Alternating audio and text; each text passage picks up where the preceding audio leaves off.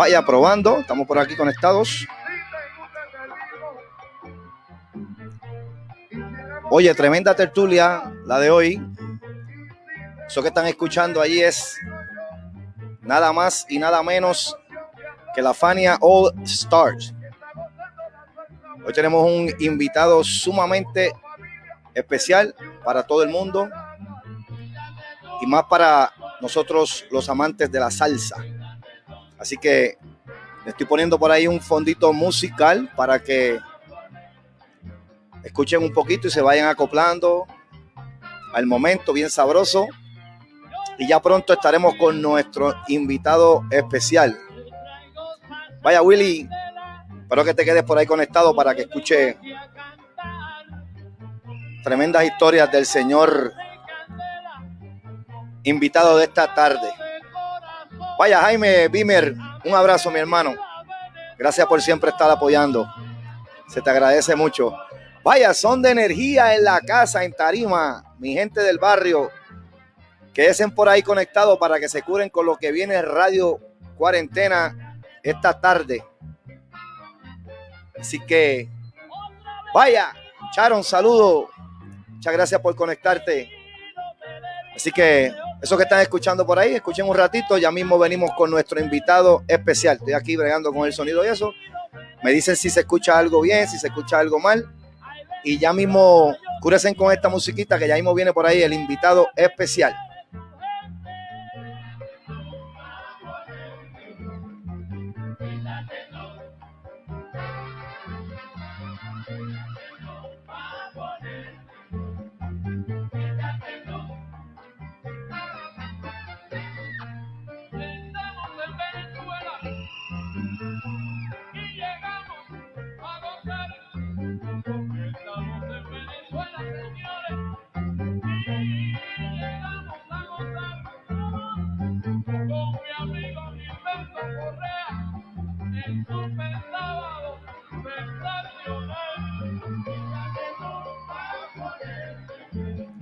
Vaya, los muchachos allá en Bélgica son de energía, mi gente.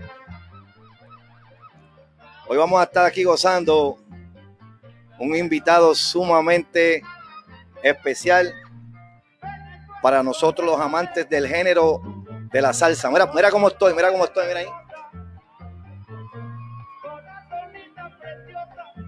Ah, estoy ready para el momento. Ahí escuchando la Fania All Stars. Vaya, Orlandito, bienvenido, mi hermano Orlandito. Soy un fiel seguidor de Radio Cuarentena. Ahí en mi barrio, en mi pueblito de Guánica, que están conectados, siempre apoyándome y se los agradezco de corazón. Ahí están los muchachos en el barrio Bélgica, son de energía. Está por ahí Miguel, Papa, Netti, Juan, Julito, Doel, Mele, Santo, Teudi. Wow, mi gente. Sabes que le envío un abrazo desde la distancia. Gracias por estar presente, mi gente. Uy, escucha eso. En el ensayo de Son de Energía están conectados con Radio Cuarentena para escuchar esta tertulia muy especial. Aquí con su panita el Moncho, Radio Cuarentena desde el estudio 73.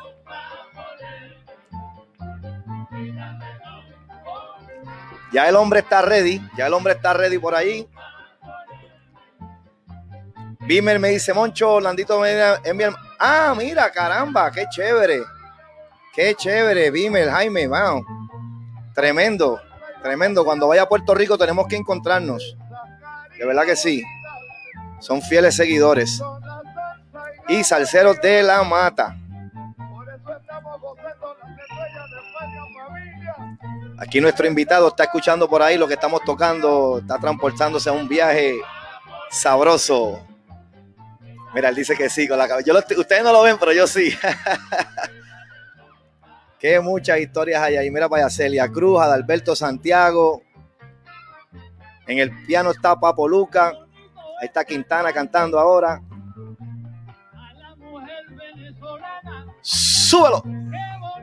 Y en el 4, eso vamos a hablar también de nuestro pueblo Guánica, el gran Yomo Toro, que en paz descanse. De nuestro pueblito, nuestro querido pueblito Guánica.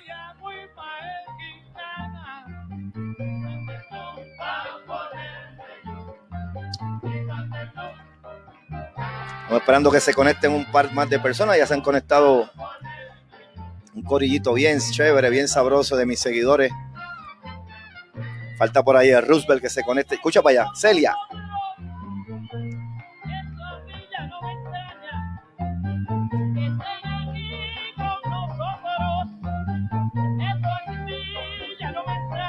¿Cómo dice? Yo quiero darle las gracias, caballero, porque eres santo a las estrellas de España. ¡Uy! Quítate tú. Bueno, yo, yo tengo los pelos parados, imagínate tú. Qué chévere. Vamos a ver quién está por ahí. Salsa, me dice Duelito. Uy, seguro que sí, la gente. Mili Sánchez, saludo. Mili, hoy tengo una entrevista sumamente especial, un invitado muy especial para nosotros. Hoy estoy en entrevista, pero no te preocupes, que eso va y de mi parte mi más sentido pésame a Papo, lamentablemente se nos fue con el Señor, pero quédate por ahí conectada y para que disfrutes con nosotros aquí un ratito. Pero eso va, no te preocupes. Un abrazo de mi parte y de mi familia para ti. Díselo Yomo de Guanica, uy. Ahí entró mi santa madre, la mamá de los pollitos, Mildred Rodríguez, Ahí se encuentra con mi sobrina Alía, con mi hermano Ramiro y Mariela. Están directamente desde Miami, escuchando Radio Cuarentena, esperando la entrevista de esta tarde. Oye, Yomo, mami, oye, Yomo.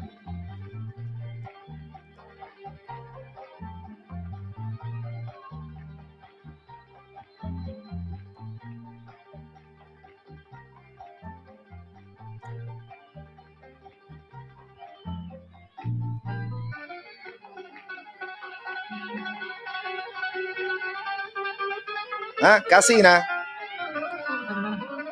El John, que chaval. ¡Ay, mi madre!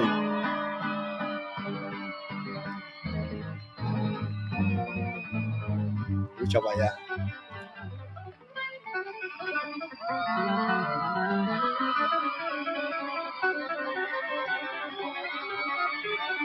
¡Ay! Sabor del gran Yomo.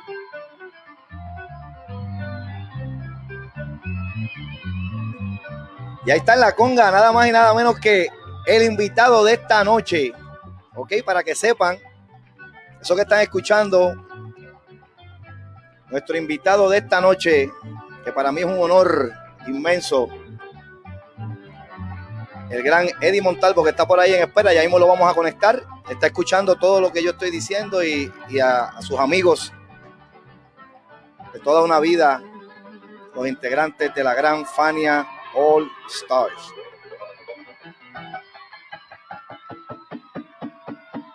¿Te acuerdas de ese solo, Eddie? ya mismo vamos a conectar al gran Eddie que está por ahí. Estamos escuchando esta parte de, de la Fania. Horacio, el gran Horacio Acosta. Un abrazo, Horacio. Eddie, eso es un fanático tuyo, salsero de la mata, que está por ahí conectado. Horacio Acosta. Se están conectando desde Tampa, Florida, mi pana Georgie. Georgie, felicidades en tu aniversario de boda, mi hermano. A ti, a Katy, sabes que los queremos mucho. De mi pueblo, Guanica, están por Tampa. No, esto está bueno, sabroso. Bueno, vamos a bajarle aquí un poquitito. Vamos a, a presentar a nuestro invitado de esta tarde. Para mí es un honor. Ayer tuve el privilegio de conversar con él un rato y de verdad que un hombre muy sencillo, muy humilde y me dio la oportunidad de tenerlo aquí en, mi plataforma para conversar con todos ustedes y escucharle esa, esas historias, esas anécdotas de su trayectoria, de su música, eso que nos gusta a nosotros escuchar los salseros. Que siempre es bueno eh, escuchar historias y de los de los grandes de la salsa, como lo es el gran Eddie Montalvo. Está por ahí. Me invito, lo conecto. Para todos ustedes. En esta tarde de la gran estrella. El Eddie Montalvo. Horacio, mami te manda saludos, muchos saludos. A toda la familia. Los que, los que deseen hacer una pregunta a Eddie, me la pueden escribir en confianza. Así que aquí estamos para todos ustedes. Así que, me invito, déjame buscar algo aquí para poner de, de fondo mientras conversamos con el gran Eddie. Bueno, Eddie, sin más preámbulo, te voy a conectar por aquí. Ya la gente está preguntando por ti. Así que vamos a darle la bienvenida al gran Eddie Montalvo. Vaya, Eddie, ¿me escuchas bien? Sí, mi hermano, muchas gracias y quiero darle un saludo cordial a todos los que están en estos momentos sintonados contigo en el radio cuarentena y que sea de su agrado. Y gracias, mucho por darme esta oportunidad y quiero enviarle un saludo cordial a Roosevelt y Blanca, que hermano, si no fueran por ellos, yo no estuviera hoy aquí. Eso, eso es así, de verdad que sí. Seguro que sí, ese saludo yo sé que lo van a recibir con mucho cariño de tu parte. Bueno, Eddie, vamos a, vamos a empezar a tener esta, esta plática, esta tertulia bien chévere y bien sabrosa. Quiero que, que la gente se empape. Vamos a hablar de dónde, de dónde viene Eddie Montalvo. Cuéntame, que ayer estábamos platicando un poquito de tu niñez, que me dijiste algo bien, bien chévere que se me quedó en la mente, que, que tú eres un hijo único. Cuéntame eso para que la gente bueno, soy, ahí. soy esto, mis padres están con Papá Dios y le doy las gracias a Papá Dios porque sin Papá Dios yo no estuviera haciendo todas las cosas que yo ha hecho en mi vida musicalmente esto, soy único hijo, no tengo hermanas ni hermanos, ustedes que son mis hermanos y mis hermanas. Y yo nací en el Bronx y esto, como yo comencé en la música, era que yo tenía una tía mía que todavía vive, Dios la favorezca, tiene como 93 años, Amén, Dios la cuide, sí. Y vive en Mayagüez. Y vivía aquí en el Bronx y todos los fines de semana, pues ella tiraba una fiesta en la casa. Y eso era familiar, eran los primos míos, las tías mías, los padres míos. Y siempre, viernes, sábado, eh, había fiesta. Entonces, pues esos tiempos eran los tiempos de Tito Rodríguez, Cortijo, esto, Tito Puente, ya tú sabes, la, crema, la crema, la crema. La, vieja guardia que es de verdad, ¿tú me entiendes? Entonces, pues, ¿qué pasa? Que yo, pues, ellos bailando, yo era un chamaquito, cinco años, ¿tú me entiendes? Y pues ellos me buscaban una lata de galletas y yo le metía mano dándole, no sabía lo que estaba haciendo, pero eso es lo que yo tocaba, dándole a las latas. Eh, y nunca se me olvida. Entonces, me daban un, dólar y ese, ese, dólar en esos tiempos era largo. Entonces, pues, da la casualidad que para hacer la corta, la, historia corta, eh, vinieron las navidades y yo le pregunté a los padres míos si Santa Claus me podía traer un bongo. y los padres míos eran pobres, tú sabes, los padres míos vinieron de Puerto Rico a ayudar a sus padres. Y ellos trabajaban duro, mi mamá trabajaba haciendo bolígrafo en Brooklyn y mi papá hacía mantenimiento en los hospitales. Y la verdad fue que se fajaron, ¿tú me entiendes? sí, sí, sí. Pues para hacer la, la, historia corta, pues da la casualidad que Santa Claus llegó con el bongo y era un bongo sin llave, era un bongo que tenía que meterle, tú sabes, calentarlo por debajo. y ese fue mi primer, mi primer instrumento, tú sabes, yo honestamente nunca empecé en la conga, eh, eh, me, me, gustaba el bongo y Inclusive tengo unos, unos retratos por ahí cuando yo era chamaquito con el bongo, tú sabes, cinco años. Wow, mira qué Entonces, da la casualidad que ya tú sabes, empecé a crecer y, y a, cruzar de donde yo vivía, en un edificio, siempre estaban todos los tipos rumbeando con conga.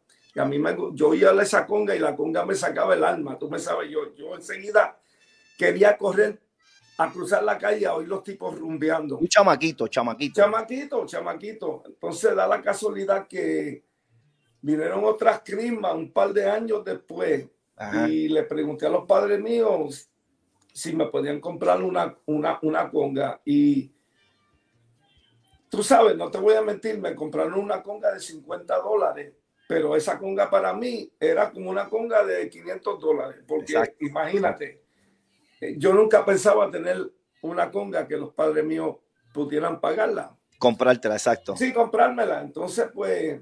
¿Ya tenía qué edad tenía más o menos allí? Ya yo tenía, papi, ya yo tenía como, como honestamente, como 10 años. Unos 10 años. Empecé como a las 5 en, con el, con la lata, con la lata. ya, ya tú sabes, por ahí seguí. Entonces, pues, yo iba a, a, a, cruzar la calle donde estaban los muchachos rumbeando y no te voy a mentir, no me dejaban sentarme porque decían, tú tocas. Y yo digo, no, ah, pues no te puedes sentar. Ahí yo decía, wow. Entonces, tú sabes, me rompí el corazón. Pero, ¿qué pasa? Que te voy a hacer la historia lo más que pueda para. Cuéntala, cuéntala por ahí que la gente está escuchando y está Entonces, pues, esto, los padres míos, como siempre estaban escuchando música, pues yo me iba para arriba, para, para, para el cuartito mío, con la conga de 50 pesos y ponía la bellonera, como se dice. Sí, claro. Y, y, a, y, escuchar disco y yo tratando de tocar con la música. Esto era duro, tú sabes, porque yo no sabía ni, ni tocar lo que le dicen un tumbao. Tú, sabes tú estabas de oído. Tú no, uno aprende.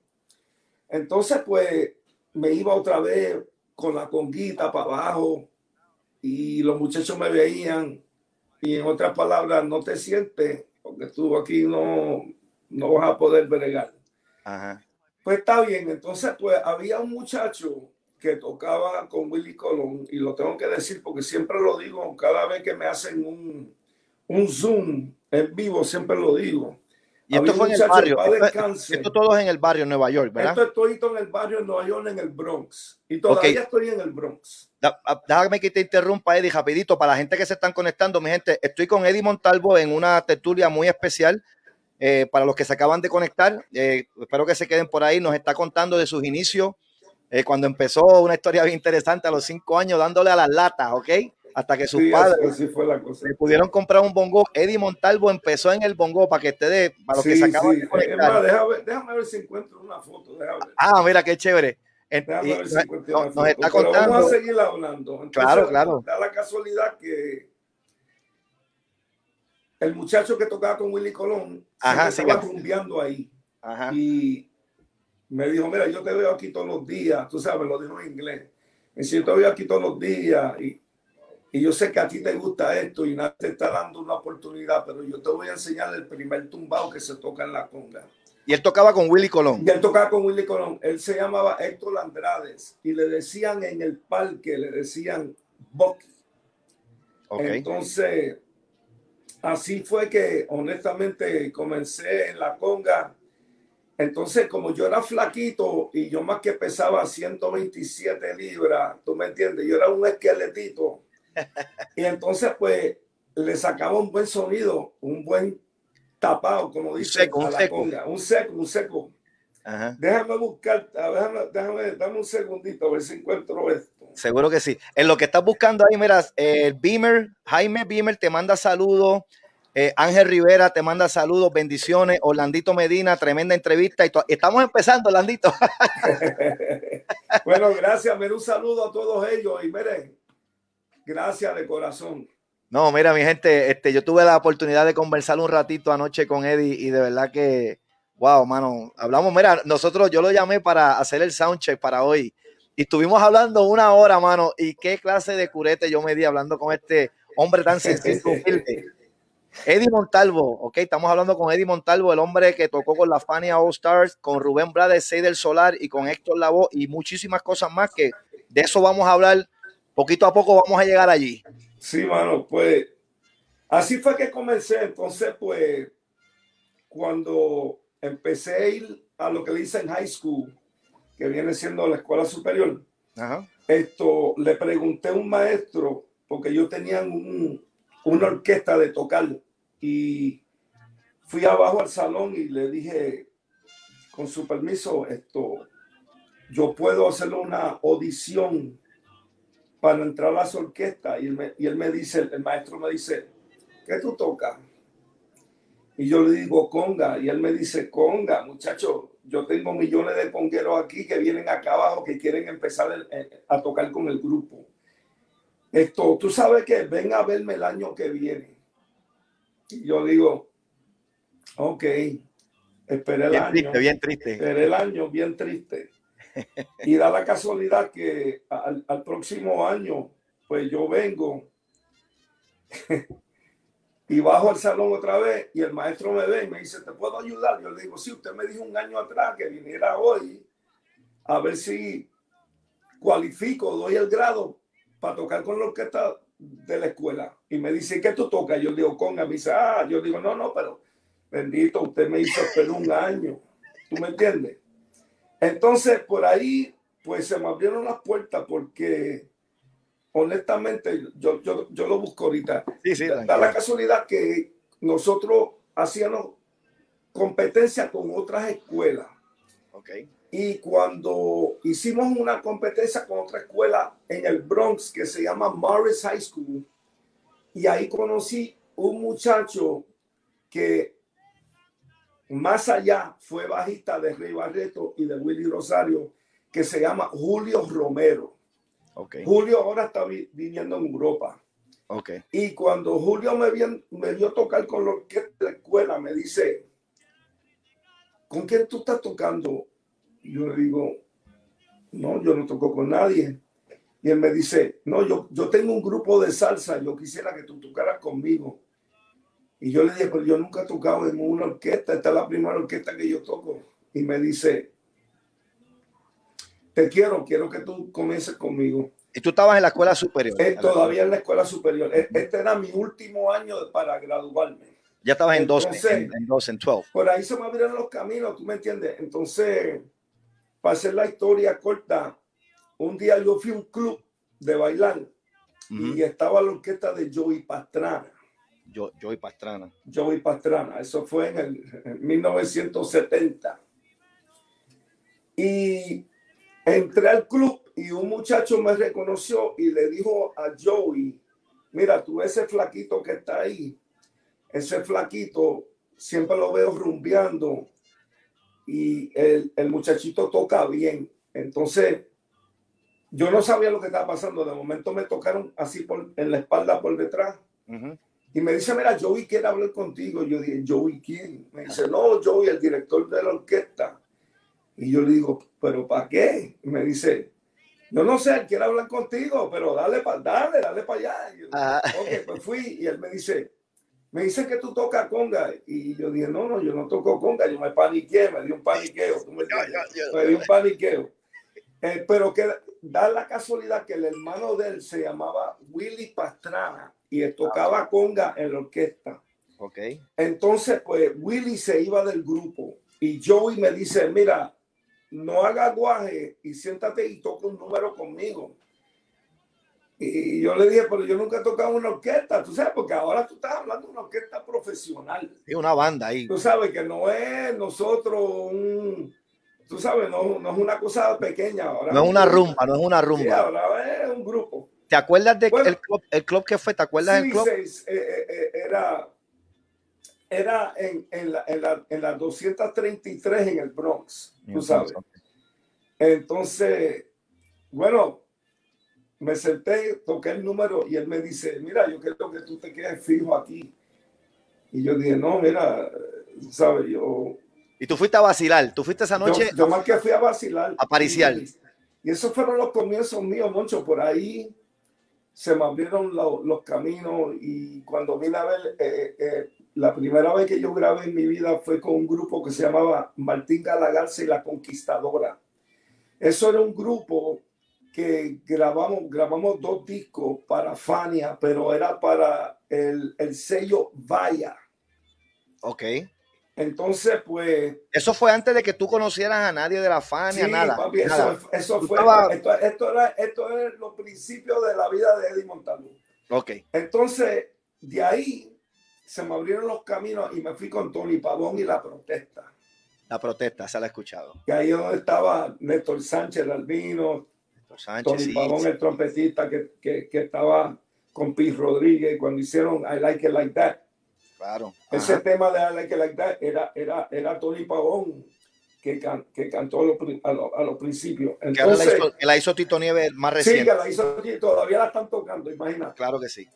Entonces, pues, por ahí se me abrieron los caminos y, y muchachos, desde ahí, pues, tuve con Ernie la conspiración. La conspiración. Esto, bueno, para ser, mira, yo he tocado honestamente y yo lo tengo aquí, si tú lo quieres escuchar, con los grupos que yo he tocado. Tú mencióname todo lo que tú quieras, que son lo que la gente quiere escuchar. Mira, mira, estos son los grupos que yo he tocado. Pongan oído, gente. Mucha gente no los conoce, pero lo voy a decir. Mira, Julio Romero, Gilberto Colón, el pulpo. El pulpo, ajá. Gus Colón, que es un tipo que era trompetista. Ernie La Conspiración, Martín Gallagher La Conquistadora, Héctor Leguilo y su orquesta, Tony Pavón y La Protesta, Luis Cruz, el pianista de Barreto. Cuando se fue de Barreto, yo toqué con el grupo de él.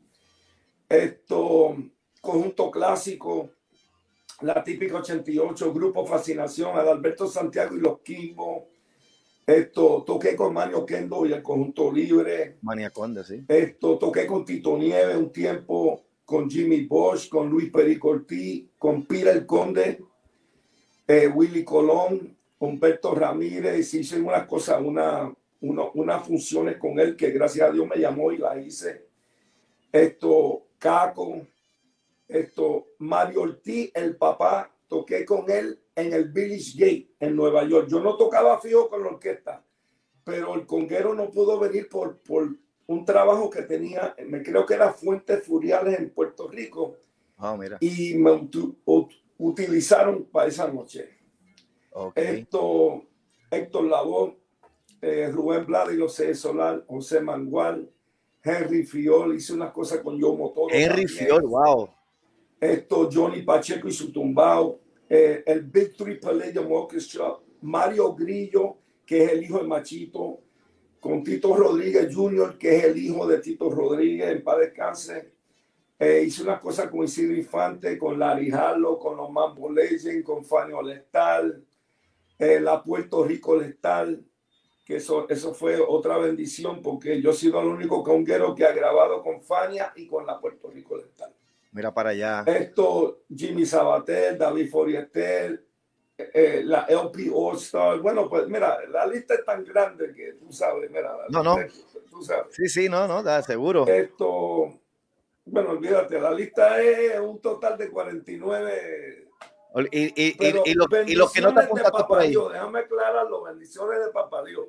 Seguro que sí, seguro que sí. Entonces, ahora te pregunto, Eddie, nos contaste tus inicios así como cuando saliste de la high school, cuando fuiste a, esa, a ese club esa noche a janguear y con Pastrana, me estoy cogiendo nota para que veas. Sí, no, no, está bien. Pastrana. Entonces de ahí sale, so cuéntanos, que yo sé que mucha gente quieren escuchar, ¿con quién tú entraste primero? Ya, ya, ¿verdad? De Rubén Blade, Héctor Lavoe, La Fania, ¿cómo fue la alineación? ¿Con quién tocaste primero? ¿Y cómo, y cómo llegaste allí? Ok, En el 76, esto, estaba con Adalberto Santiago y los Kimbo. Ahí estaba Oreste Vilató. Estos eran los muchachos de la típica 73 que se habían ido y hicieron, eh, formaron ese grupo. Y grabé dos discos con, con, el grupo, que yo era fijo en el grupo, yo era el conguero del, grupito. Yo tenía como 23, tenía como 23 años. De típica 73. Ok, de la típica 73 se fue el grupo, se fueron varios de los, de los elementos que estaban, de los miembros. Ajá. Hicieron un grupo que se llamaba Adalberto Santiago y los Quimbos. Los Quimbos. Entonces, pues, da la casualidad que tuve con ellos, después tuve con Pete Conde Rodríguez. Y me fui del grupo de Pete Conde eh, para irme con Héctor Lago. Entonces, eh, discúlpame, después de, después de, de, Pete, discúlpame, estuve con Willy, que grabamos el álbum de Siembra, el álbum de Pedro Navaja. Caja de Rubén Blades. Eso fue en el 78, pero eso no, eso no era, eso no era los seis solar, ese era el grupo de Willy Colón. Ajá. So, toqué con Willy, entonces eh, de ahí pues me fui con Héctor Lavoe. Y bueno, con Héctor yo tuve seis años, lo que sea, pero, pero ya tú sabes, Héctor era, olvídate, familia. Entonces, ¿qué pasa? Eh, en el 82, me creo que no fue en el 82, eh, Rubén me llamó y me dijo, mira, Eddie, esto, no estoy seguro, pero pienso formar un grupo y quiero saber si tú estás dispuesto a venir con el grupo y ser parte del grupo. Y estoy seleccionando ahora los músicos. Y yo no, chévere. Entonces, pues, ahí fue cuando yo entré eh, eh, en el 83, pero discúlpame, después de Héctor Lavoe, yo entré a Héctor Lavoe en el 1977 y en el 79, 1979, yo entré con la Fania Olestal esto reemplazando, y lo voy a decir como es, porque mucha gente cree que yo entré así para Barreto, pero el que estuvo antes, antes de, yo fue Johnny Rodríguez, pero el Johnny no tuvo mucho tiempo y se fue. Okay. Yo no sabía que a mí me iban a dar esa silla, y lo digo honesto. A mí me llamaron esto y yo temblé, ¿tú me entiendes? Porque yo dije, wow, pero me llamó Pacheco en paz descanse, con Rafi Mercado, en paz descanse, y ya tú sabes, el, cheche de, de, Fania. So, entonces, eh, estaba este Barreto. Barreto se va. Está el Johnny Rodríguez y Johnny, Rodríguez. Pero no, Johnny no tuvo, no tuvo mucho tiempo. Tuvo muy poquito tiempo. Entonces, te llamaron a yo entré, yo entré. Esto. En el 79. En el 79. Yo tenía 27 años. Okay. Cuando yo entré a la Fania. Entonces, eh, yo era el, chamaquito de, la Fania porque era el, nene. Yo tengo una foto, yo tengo una foto que posteé para anunciar esta entrevista. Yo sé que tú la has visto un montón de veces, que están todos ustedes y tú eres, te ves más jovencito, bien flaquito ahí con el bigotito, bien chévere. Ah, sí, sí, sí. No es verdad. Entonces, pues, entré con la Fania y ya tú sabes, me quedé ahí y cuando Rubén decidió hacer los sedes solar, pues yo hacía Fania porque Fania no estaba viajando mucho. Entonces, como Rubén era parte de la Fania o letal, pues no me perjudicaba porque Rubén viajaba con el grupo. La misma cosa con Héctor, no me perjudicaba. Porque como yo estaba con Héctor, pues viajábamos para la Fania. Pero Héctor también eh, pertenecía a la Fania cuando tú tocabas con la Fania. Sí. Cuando tú tocaste con Willy Colón, ¿verdad? Que estaba, que hicieron lo de siembra, de Rubén Blades y todo. Willy estaba también. Willy estaba. Con la Fania, con la Fania. Sí. Pero ya Willy Colón había, había roto con esto, ya esto lo había roto con, con Willy. No estaban ellos, esto no estaba cantando. Ya habían, ya habían roto, ahí estaba Rubén. Ok. Ahí Buena. estaba Rubén. Buena esa. Entonces tú entraste allí, estabas tocando. Eso se hizo. Eh, te pregunto, tengo un poquito de música suavecito. ¿La escuchas bien, bien suavecita? ¿La escuchas? No. No. tengo un, tengo un, fondito musical para, de la Fania. Dime si la, si la escucha para no subirlo mucho, pero para, como así para que la gente escuche un poquito. No escuchan nada. Ahí me, cuando la escucha me dice, y, seguimos. So, entonces este, tengo ahí lo de Anacaona cuando, cuando le estaban eh, dando a... Creo que es de lo de ay, la película, la película de La Cosa Nostra. Ah, sí, pero yo no estaba, yo no estaba en, en el grupo ese tiempo. Ajá. Y, y, yo no tuve tampoco, tampoco, para el viaje que ellos hicieron a, a, Japón o a África. Yo no estaba en ese. Yo no había comenzado en el grupo todavía. Ok. Ahí estás oyendo un poquito, ¿verdad? Ah, sí. Sí. Eso dice que fue en el 71. Tú no estabas allí. No, yo, yo comencé en el 79. Ajá. Sí, pero poniéndolo ahí de, fondito, de fondito. entonces, ¿cómo fue? ¿Se escucha muy duro? ¿Está bien así o...? Ahora tú estás bajito. Ahora yo estoy bajito. Déjame bajarle entonces acá, espérate. Tienes que subir el volumen porque te estoy escuchando bien bajito. Ok. ¿Me escucha? ¿Me escuchas ahora? Ahora te escucho. Estamos gozando. Chévere. Vamos a dejarlo así, no lo vaya a dañar yo aquí apretando botones. bueno, mi gente, para los que se están conectando, que se siguen conectando gente, Eddie, estoy aquí con un hombre tan humilde, que ayer estaba diciendo, pero un hombre tan grande en la música, tiene eh, ha aportado tanto en la música salsa. Pues nosotros los fanáticos, eh, Eddie Montalvo, bueno, yo, yo, vengo escuchando tu nombre desde chamaquito. Yo, nací, yo nací en el 75. Wow. Y, y yo desde chamaquito he escuchado Eddie Montalvo. Mira, ahí está mi pana Rafi desde Massachusetts. Eddie, te mando un saludo. Heriberto Rivera, mi pana, está en San Antonio, Texas. Han conectado por wow, Un saludo cordial para todos. Sí, sí, aquí están conectándose. Muchas gracias, mi gente. Aquí estamos escuchando historias. Entonces, vamos a hablar entonces un poquito cómo fue exactamente con Héctor Lavo. Cuéntame de Héctor Lavo. Cuéntame un poquito de, tu, de tu bueno, lo que, me, puedas contar, lo que me puedas contar. Yo estaba tocando con Peter Conde en un club que se llamaba Barney Googles, que queda en 86 en Manhattan. Ya no existe porque el club ya no, ya lo eliminaron. Pero yo estaba tocando y entró José Mangual, bongocero, que era de Willy, y que le dicen el campanero Sí, José Cuando entró al club, yo estaba tocando en la tarisma y él fue al frente de la tarisma y me hizo una señal, me dijo, tengo que hablar contigo. Entonces, pues yo estaba tocando y le dije, está bien. Y cuando se terminó la primera tanda de tocando con Pete, yo bajé las escaleritas de la tarisma y él me dice, mira, Héctor la voz está afuera. Y yo dije, ¿ok? Me dice, bueno, quiere hablar contigo porque quiere que tú comiences en el grupo. Y yo le dije, Mangual, tú me perdonas, tú estás loco, tú, yo, no, yo, no puedo, yo no puedo irme de, de pi porque, en primer lugar, yo no hago coro y los coristas eran tú y Milton. Y ustedes tenían un coro bien afincado, Milton en paz descanse. Milton, Milton Cardona, Milton Cardona. Sí, entonces pues yo le dije, mira, mano, esto yo no, yo no puedo entrar en ese grupo. Y me dijo, bueno, explícaselo tú, porque él está afuera esperando.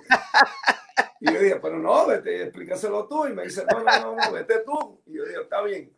Pues salí para afuera y esto me dice, eh, Montalvo, ¿cómo estás? Yo dije, Héctor, chévere. Me dice, mira, Mangual habló contigo. Y yo dije, eh, sí, sí, sí, él habló, pero ¿sobre qué? Yo le digo, para ver si tú sabes, a ver si me podía esquivar de eso. Y ya tú lo conocías, Héctor, ya tú lo conocías. Sí, yo lo volví a conocer porque yo lo veía mucho tocando. Entonces, pues me dice, esto, mira, honestamente, yo quiero que tú entres al grupo y diga, mira, Héctor, gracias, pero la verdad es que no puedo porque yo no hago coro y tú sabes, si yo no doy el grado contigo, voy a perder la pi, no, te, no voy a entrar al grupo tuyo y me voy a quedar en el aire. Cambiando chile. No, no, no, no, no, mira, dale Héctor era así, me dice, no, no, no, mira, dale las dos semanas a Pi y ya. Y yo digo, no, no, no, no, no, por favor, no. cógelo suave, cógelo suave, suave, cógelo suave. Entonces, pues me dijo, mira, vamos a hacer una cosa, vamos a ensayar y tú vienes a todos los ensayos y hasta que tú te sientas que pueda dar el grado. Yo después, está bien, pues vamos a hacer eso. Y empecé a ensayar y no te voy a mentir, mucho, eh, la voz mía no, para mí no, no daba el grado, pero ellos me trenearon en una forma que la voz mía era la segunda voz y Manuel estaba cogiendo la voz alta. Entonces, pues, era un blend, como dicen, era un blend. Se, escuchaba muy bien, se escuchaba muy bien. Sí, entonces, pues, esto, nunca se me olvida que fue un bochondo para mí porque yo te voy a decir lo que me pasó y muchas personas ya no han escuchado, pero lo, voy a decir. Esto, fui para atrás después de, después de ensayar un mes, un mes con, con, con Héctor y fui a donde Pico y le digo a Pi, mira Pi, esto, tengo que hablar contigo y él, y él me mira y me dice, ¿está todo bien? Y yo le digo, no, no, Pi, está todo bien, pero de qué tengo que hablar contigo. Cuando se, termina el baile, quiero hablar contigo. Algo personal. Me dice, ¿tú estás bien? ¿Tú, tú, estás enfermo o algo? no, no, no, estoy bien, estoy bien. Entonces me dice, mira, esto, se terminó el baile y yo voy y le digo, mira, Pi, esto, yo me pienso ir del grupo. Me dice, oh, no, no, no, espérate, espérate, ¿por qué? Sí, sí, es por falta de dinero. Tú quieres más dinero, no, Pi, no es el dinero ¿Y por qué tú te quieres ir del grupo? No, porque me quiero ir a estudiar. Mira, oye. me quiero ir para el colegio a estudiar. Oye, oye, la última. Si no te atreviste a decirle la verdad, pues, tú sabes, no el problema. cómo decirle, tú sabes, y herirle el corazón. Sí, porque él me quería mucho, tú sabes. Entonces, pues, vengo y le digo a Pi, mira, Pi, esto me pienso ir y pienso ir al colegio otra vez. Y me dice, bueno, mira, si es para el colegio, está bien porque la, educación vale mucho. Esto se está poniendo interesante. Pero, si es para otra cosa, no va. Pues entonces le dije que era, oye, le dije que era para el colegio. Le di las dos semanas y le dije, te voy a conseguir un conguero y los uniformes míos, porque nosotros siempre estamos trajeados. Le dije, te voy a conseguir un conguero que pueda tocar y que le sirva la ropa al conguero. Pues así fue, así fue. Y me fui del grupo y da la casualidad que cuando voy a tocar el primer baile, cuando subo al club, la orquesta que estaba tocando era Pete Conde. Yo no sabía dónde poner la cara. Cuando yo entré con esas dos congas y las puse al frente de la tarima, yo no sabía dónde poner mi cara. Y yo vi a Pi que estaba maraqueando y miró así para abajo. Y yo dije, ay, Dios mío. Ya, Pero tú sabes, eso me enseñó, eso me enseñó mucho porque es mejor ser recto con las personas y decir la verdad. Porque al fin todo se sabe. Eso es mejor decir, mira, papi, esto es que honestamente pienso eh, quiero, quiero explorar otra cosa nueva en vez de, tú sabes qué. Pero a mí me encantaba el grupo Pit, tú sabes. Y cuando yo tocaba con Pacheco, porque yo toqué con el tumbado de Pacheco también, eso era, tú sabes, ahí es, ahí es bien afincado. Sí, sí, sí, sí. Entonces, entre, entre, so, tú tocaste con Peter Conde Rodríguez, tocaste con Héctor Lavoe, tocaste con Rubén, todos eran parte de la Fania. Entonces, mientras la Fania no estaba tocando, no estaba viajando, ellos tenían sus respectivas orquestas. Claro, y así era. Y tocaban, en Nueva, tocaban en Nueva York, eso era semanal, diario casi. pero ah, recuérdate, en Nueva York se tocaba honesto. Había siete días a la semana se bailaba en Nueva York. Los clubes estaban los Nueva York, Honesto, para que, para que escuche esto, Moncho. En Nueva, en Nueva York tocábamos un doblete que eran dos bailes, y después del segundo baile, a las 3 de la mañana, tú entrabas a lo que le dicen un after hour. Ajá, el after y hour. Tú salías a las 7 de la mañana, mi hermano. La gente para la iglesia con la Biblia y tú sal, mira, tú salías como un vampiro así. porque el sol te daba, las, el sol te daba en la cara y tú salías así. Porque tú estabas en un club oscuro. oscuro. Ajá. Y todo el mundo fumando cigarrillos y esa peste que, que se te pegaba en la, en la ropa. ¿Tú me entiendes? Sí, sí, sí. Pero soy honesto contigo. E, ese fue como yo, tú sabes, comencé en la música. Le doy gracias a Dios que, que yo he hecho tanto, yo he grabado en más de 300 LP, para que lo sepas. Eso te iba a preguntar, eso está en las preguntas. Sabes, yo he grabado en más de 300 LP. Y a, recuérdate, te voy a decir esto de corazón. Cuando, ok, se tocaba siete días a la semana, pero algunas veces tú tenías que mandar un suplente porque tú tenías una grabación. Okay. Con Fania se grababa mucho. Entonces con Fania, algunas veces, Moncho, tú entrabas a grabar y tú no sabías quién, quién era el artista que tú estabas grabando. Ahora mismo, cosa que yo hice, Tito Allen, esto, eh, eh, eh, un ejemplo, tú sabes, Luigi Texidor. Y algunas veces, con todo el respeto, no notaban el crédito cuando tú miras el cover atrás. Ajá, ajá. Cuando tú miras los músicos, el personal, no, aparecía nadie. No sale el nombre. El que sepa como el estilo de nosotros, cómo yo toco, tu tumbao, cómo toca Paoli, cómo toca todo el mundo. O Johnny Rodríguez, pues entonces dice, ah, ese es Johnny, o ese es Eddie Montalvo, o ese.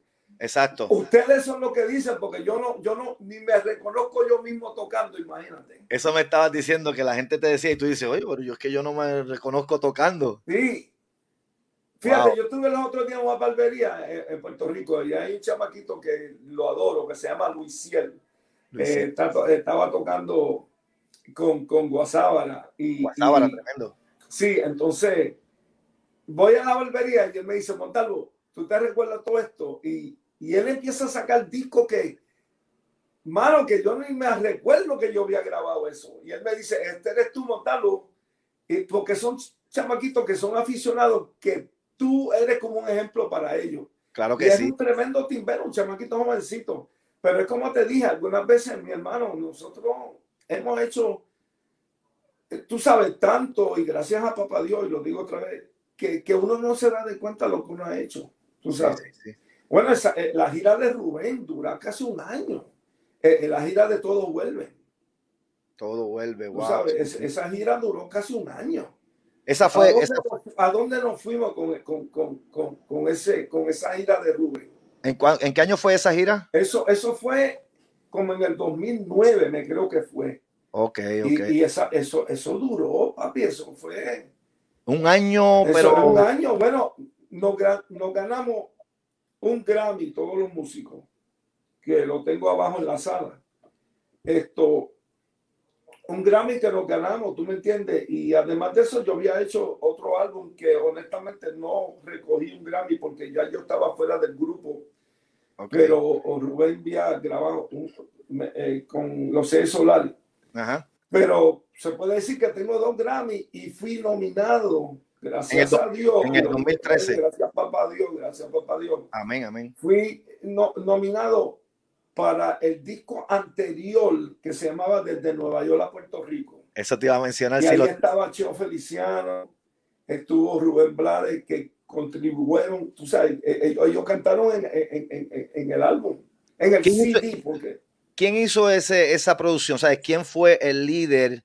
¿Tú o de quién fue? Yo. Eso, eso fue tuyo. Sí, este es mío y el que hice yo lo pagué, eso lo pagué yo. Entonces tú juntaste a todos esos cantantes, todos los músicos, desde Nueva York a Puerto Rico, a Puerto Rico. Gracias a Dios porque mira, y lo digo honesto, Moncho, cuando nosotros músicos nos respetamos y si a mí no me gusta pedir favores, y te lo digo honesto, a mí me gusta estar claro, no me gusta, a mí me gusta estar claro. Pero cuando tú ha hecho tanto tiempo en la música que la gente te respeta y los músicos te respetan, te dicen, cuenta conmigo, estoy ahí. Exacto, exacto. ¿Tú me entiendes? Sí, sí. Y yo le digo, bueno, yo voy a pagar, tú sabes. No, no, mira. Entonces, pues, pago los músicos y, y, y, los, los cantantes que no me quisieron, tú sabes, cobrar. Pero yo no estoy buscando limosna. Yo, yo le agradezco a ellos que grabaron conmigo. Claro, claro. Me y te lo digo honesto, no tengo nada que esconder. Mencióname. yo hice esa producción y después hice esta producción que salió ahora. Eh, de esa vamos a hablar ya mismito, que está sabrosa, está sabrosísima. Gracias. entonces es como te dije, mira, Moncho, uno hace esto y te lo juro que no te estoy mintiendo y esto te lo puede decir cualquier músico. Tú haces esto para dejar un, un legado y por el amor que tú le tienes a la música. A la música, exacto. Porque si tú te crees, y te lo voy a decir, y el que me esté escuchando lo digo honesto. El que sepa, el que sabe, Que, tú que tú, vas a, a, a, ganar el dinero otra vez que tú has ponido en esto, estás equivocado. Sí, en, la única forma que tú vas a, a ganarte un dinero cuando tú haces una producción es si tú estás firmado con una compañía como Sony o unas compañías esas grandes que ellos te dan el dinero adelante, pero esto es independiente. Independiente. Esto le hice yo independiente. ¿Tú me entiendes? Sí, sí, sí. Y, por favor, tú sabes, es por el amor que yo le tengo a la música. Qué interesante. ¿Por qué? Porque eh, eh, estas producciones cuestan. Cuestan, claro que sí. Y, y, no nada más, y no nada más monetariamente, pero tiempo. Cada persona tiene su vida su vida personal, cada persona tiene su familia, que no es simplemente que cuesta el dinero, es que cuesta muchísimo. No, y, mucho el dinero, porque, porque mira, mira, mucho, no por nada. La gente entienda. Una producción, mira, para que la gente entienda. Tú vas, busca un compositor, te da una letra. Chévere, cogiste una letra. Ahora tú buscas un arreglista y arreglista te puede decir a ti, un ejemplo, no quitándole nada, puede ser 500 dólares. Un ejemplo. Estoy dando más que un ejemplo, no estoy diciendo que... No estás hablando de nadie en específico. Dice, dice, montarlo, te lo hago en 500 dólares, te voy a hacer un arreglo. Ok, si tú hiciste 10 temas, ya son 5 mil dólares. Ya son 5 mil. Tú no entrado al estudio todavía. Ya van mil dólares. Tiene que pagar, tiene, vamos a poner 13 músicos. Tiene que pagar 13 músicos por 10 temas, cada uno.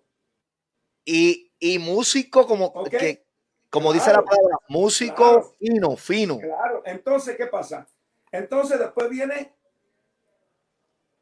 el, tiene que hacer lo que le dicen el mixing, que eso es otra cosa, tiene que meter horas porque ah, recuérdate, tú no puedes mezclar todo esto en un día porque ya los oídos tuyos, todo te suena bien y cuando tú lo escuchas mañana, tú dices, pero ¿qué es eso? Sí, sí, sí. Eso es mezclando. Sí. Ah, recuérdate, estudio, mezclando los músicos. Ok, después tienes que hacer el cover. Tienes un artista que te haga el cover, tienes que pagar. Después tienes que hacer qué? Mandarlo a printear. ¿Ok? Entonces, papi, se, se va el billete. Seguro. No estoy llorando. No, no, no. No, estoy llorando. Lo que, le estoy, lo, que le estoy explicando es lo que uno tiene que hacer para hacer una producción. No, claro, claro. Y, y, y lo, como, como lo estás explicando, lo estás explicando súper bien. Yo sé que la gente que están escuchando están gozando de esta conversación. Eh, Mira, se conectó mi pana Banchi de Aguadilla, está conectado, está por ahí. Wow, qué experiencia, dice mi pana Reggie Troche. Eh, está, está impresionado que estás aquí conmigo. Ese es mi panita, Reggie. Eh, Chico Morales, mi pana Chico, eh, Rafi, y me hacen una pregunta por aquí. Este, mi pana JB Velázquez, tremendo conguero también. Eh, está en Houston. Me dice que cuál es la anécdota más graciosa que tú te acuerdes de Héctor Lavoe. De, de, tantas. A, ver si te acuerdas de que sea graciosa, graciosa. De tantas. No, mano, mira. Saludos, JB, mi pana. Mira, dile que, que me, me, ahora me, me, puso el 3 y 2 aquí porque la verdad es que. está escuchando, él está escuchando, está escuchando. que yo pasé con Héctor, tú sabes. Está escuchando. Eh, tantas cosas que yo hice con Héctor, tantas cosas que Héctor siempre con la suya.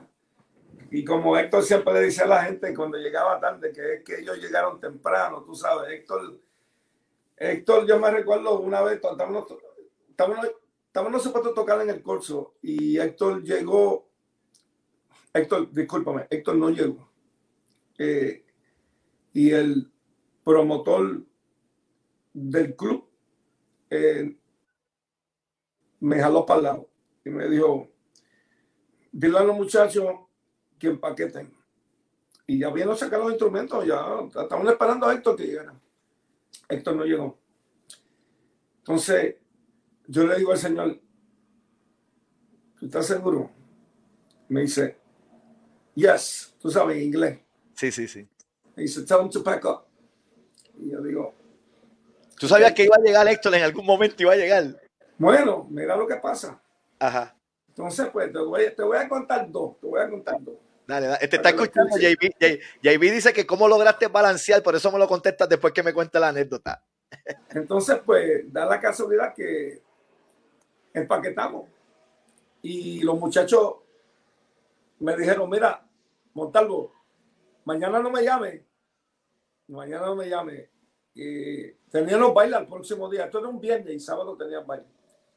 Y yo le digo, bueno, está bien, pero papi, tenemos que saber primero qué, le pasó a Héctor, porque tú no puedes decir que no. Y si el hombre se metió, Dios quiera que no un accidente o algo. Ok, pues chévere.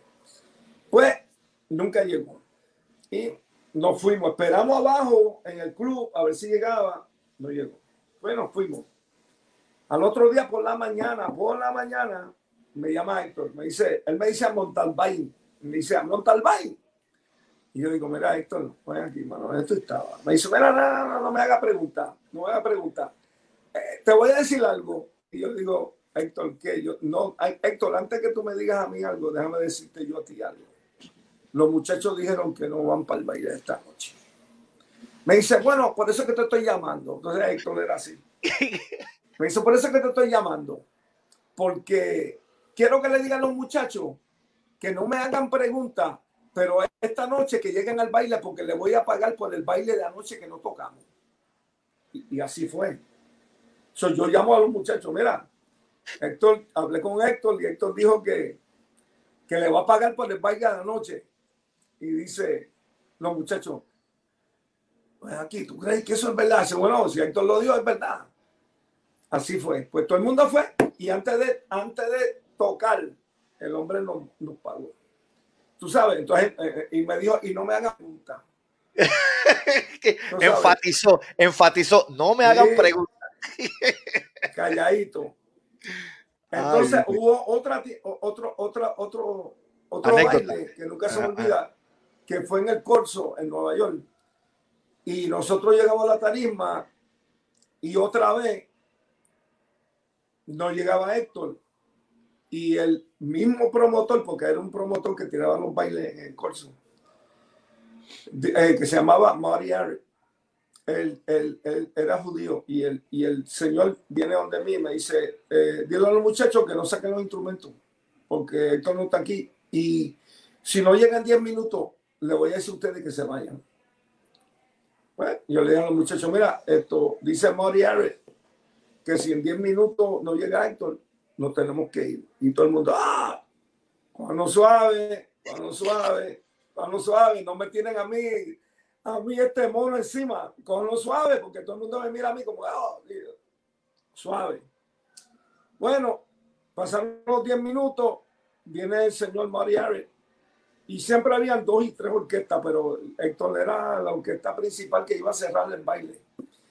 Entonces, pues, Eh, bajamos para abajo y cuando bajamos está saliendo Héctor de un, de un taxi. Dice, muchachos, ¿cómo ustedes van? Dice, mira, Mari, Mari nos votó, ya nos dijo que bajara y ya bajamos con los instrumentos. Quédense ahí, quédense ahí. Y subió para arriba. Y le dijo a Mari mira, este club está lleno porque yo estoy tocando aquí. Y si yo me voy, ahora mismo que la gente me dieron entrar, la gente va a querer su dinero para atrás. Así que vamos a tocar. Negociando. Bajó para abajo y nos, dijo nosotros que subiéramos. No te voy a mentir. Tocamos tres temas nada más. Tres. Y cobramos. Y dijo, nos vamos. Yo dije, solamente Héctor podía hacer cosas así. Ay, Honesto. Wow, Pero hay 20 mil cosas que no las voy a decir, pero ya tú sabes. Te, tiré dos, te tiré dos. Le diste una ñapita, una ñapita. Sí, sí. Oye, mira, me preguntan por aquí también, para el tiempo, ¿cómo, cómo tú balanceabas tu vida personal que trabajabas en la compañía de electricidad, ¿verdad? Tú, tú eres, trabajas en la electricidad. como, y, con la música, ¿cómo tú balanceabas mira, Yo no tenía vida, yo no tenía vida, y se lo digo a ustedes de corazón Ah, yo no tenía vida porque yo salía de un club a las 3 de la mañana y a las 7 de la mañana yo estaba metido en un hoyo en la calle, porque yo trabajaba para la compañía de Nueva York que se llama Con Edison. Yo le metí 34 años. Wow. Ok, y el que no lo sepa, eh, y lo digo honesto, yo me enfermé porque yo trabajé en las Torres Gemelas cuando se metieron los, aviones. Oh, yo sí. estuve, sí, yo estuve ahí trabajando dos meses y se me rayaron los pulmones. Oh, wow, mira, que, sí, sí, hermano. Esto, entonces yo no tenía vida y, y, lo digo honesto, ahora que yo estoy descansado, que, que estoy descansando, déjame explicarlo bien, es que yo me doy de cuenta la vida que yo viví. Sí. ¿Tú me entiendes? Y lo digo honesto, la vida que yo viví, porque yo estaba, eh, eh, lo que se puede decir, un tren corriendo a 360 millas por hora sin mirar para atrás. ¿Tú me entiendes? Y, sin parar. Sí, sin parar, sin parar. Entonces, pues, eh, yo no tenía vida y ahora es que yo me doy de cuenta, Moncho, yo digo, Dios mío, pero cómo yo hice todos esos viajes porque yo hice todos los viajes con Rubén, todos los viajes con Héctor, todos los viajes con Piconde, todos los viajes con Tony Pavo en la protesta, bueno, con todo el mundo. Yo ¿Y no te votaron del trabajo? Mira, solamente en paz descanse mi hermanito Jimmy Morales, que yo estaba con Héctor en Puerto Rico haciendo unos conciertos y de momento apareció otro concierto en Ponce y yo tenía que regresar a Nueva York a trabajar. Y mi hermanito Jimmy, en paz descanse, porque es mi hermanito y está en la gloria con papá Dios. Yo le dije, Jimmy, vas a tener que cubrirme. Y Jimmy me dice, tú estás loco, tú estás caótico, porque él, hablaba así. Caótico, caótico. Tú estás caótico. Y yo digo, no, no, no estoy caótico. Por favor, Jimmy, tienes que reemplazarme. Y él me dijo que sí. Y él fue, y ese era uno de los ídolos de Jimmy. Y imagínate, tocando, tocando con, con Héctor. Sí. Entonces, pues, yo no tenía vida, como se lo digo a ustedes, no tenía vida. Ahora es que yo me doy de cuenta y yo digo, papá Dios, gracias, como yo estoy todavía vivo con esa vida, con esa vida que yo viví. Y no solamente eso, en los clubes que nosotros nos metíamos, que eran unos clubes calientes, pero sí, eso, calientes. Eso te iba a decir que no era solamente las amanecidas, sino... Yo me metí en unos clubes que yo lloraba en el club y yo decía, Dios mío, que la policía no se meta aquí, porque si la policía se mete aquí, la, la, la llave va a ser de chocolate, porque, más, nunca la, más nunca voy a salir de donde estoy metido. Tú sabes, no, serio, serio, te estoy hablando serio. Esto, y ahora que yo me doy cuenta, yo digo, Dios mío, tú sabes. Wow, pero mira, Eddie, yo, yo te digo una cosa, eh, te escucho y yo sé que todos los que están conectados, mano, mira, están escribiendo por ahí, wow, Moncho, qué tremenda entrevista. Eh, te digo. Mira, mira Eddie Montalvo en la Torre Gemela, no sé si lo están viendo. déjame, poner, déjame ponerte a ti, déjame sacarme. Mírame aquí.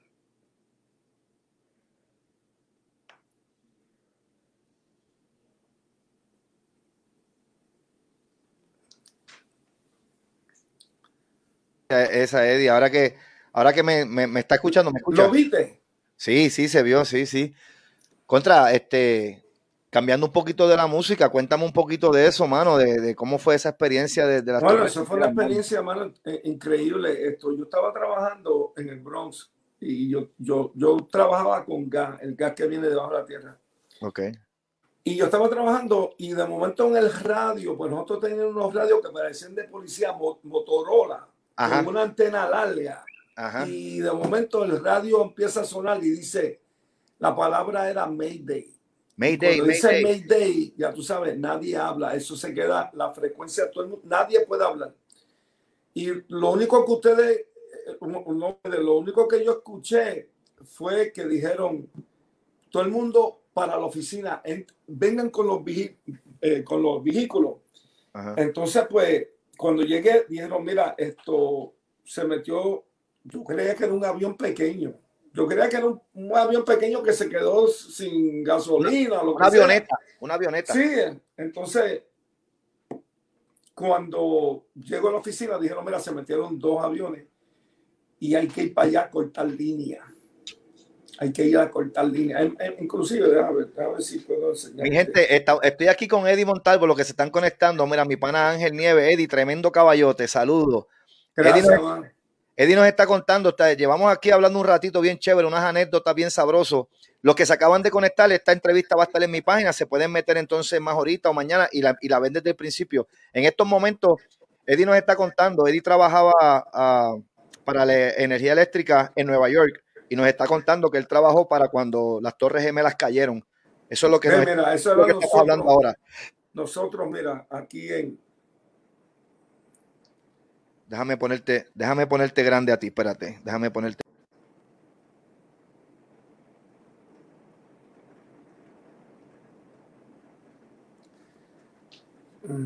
Ok.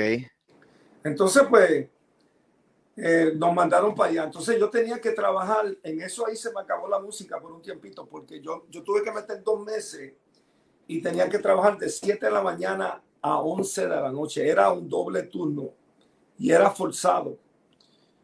Esto, entonces, un día para los que no saben, un día llegué al trabajo y un supervisor me, vio y me dijo, mira Eddie, esto, tú no te ves bien. Y yo le digo, ¿cómo que yo no me veo bien?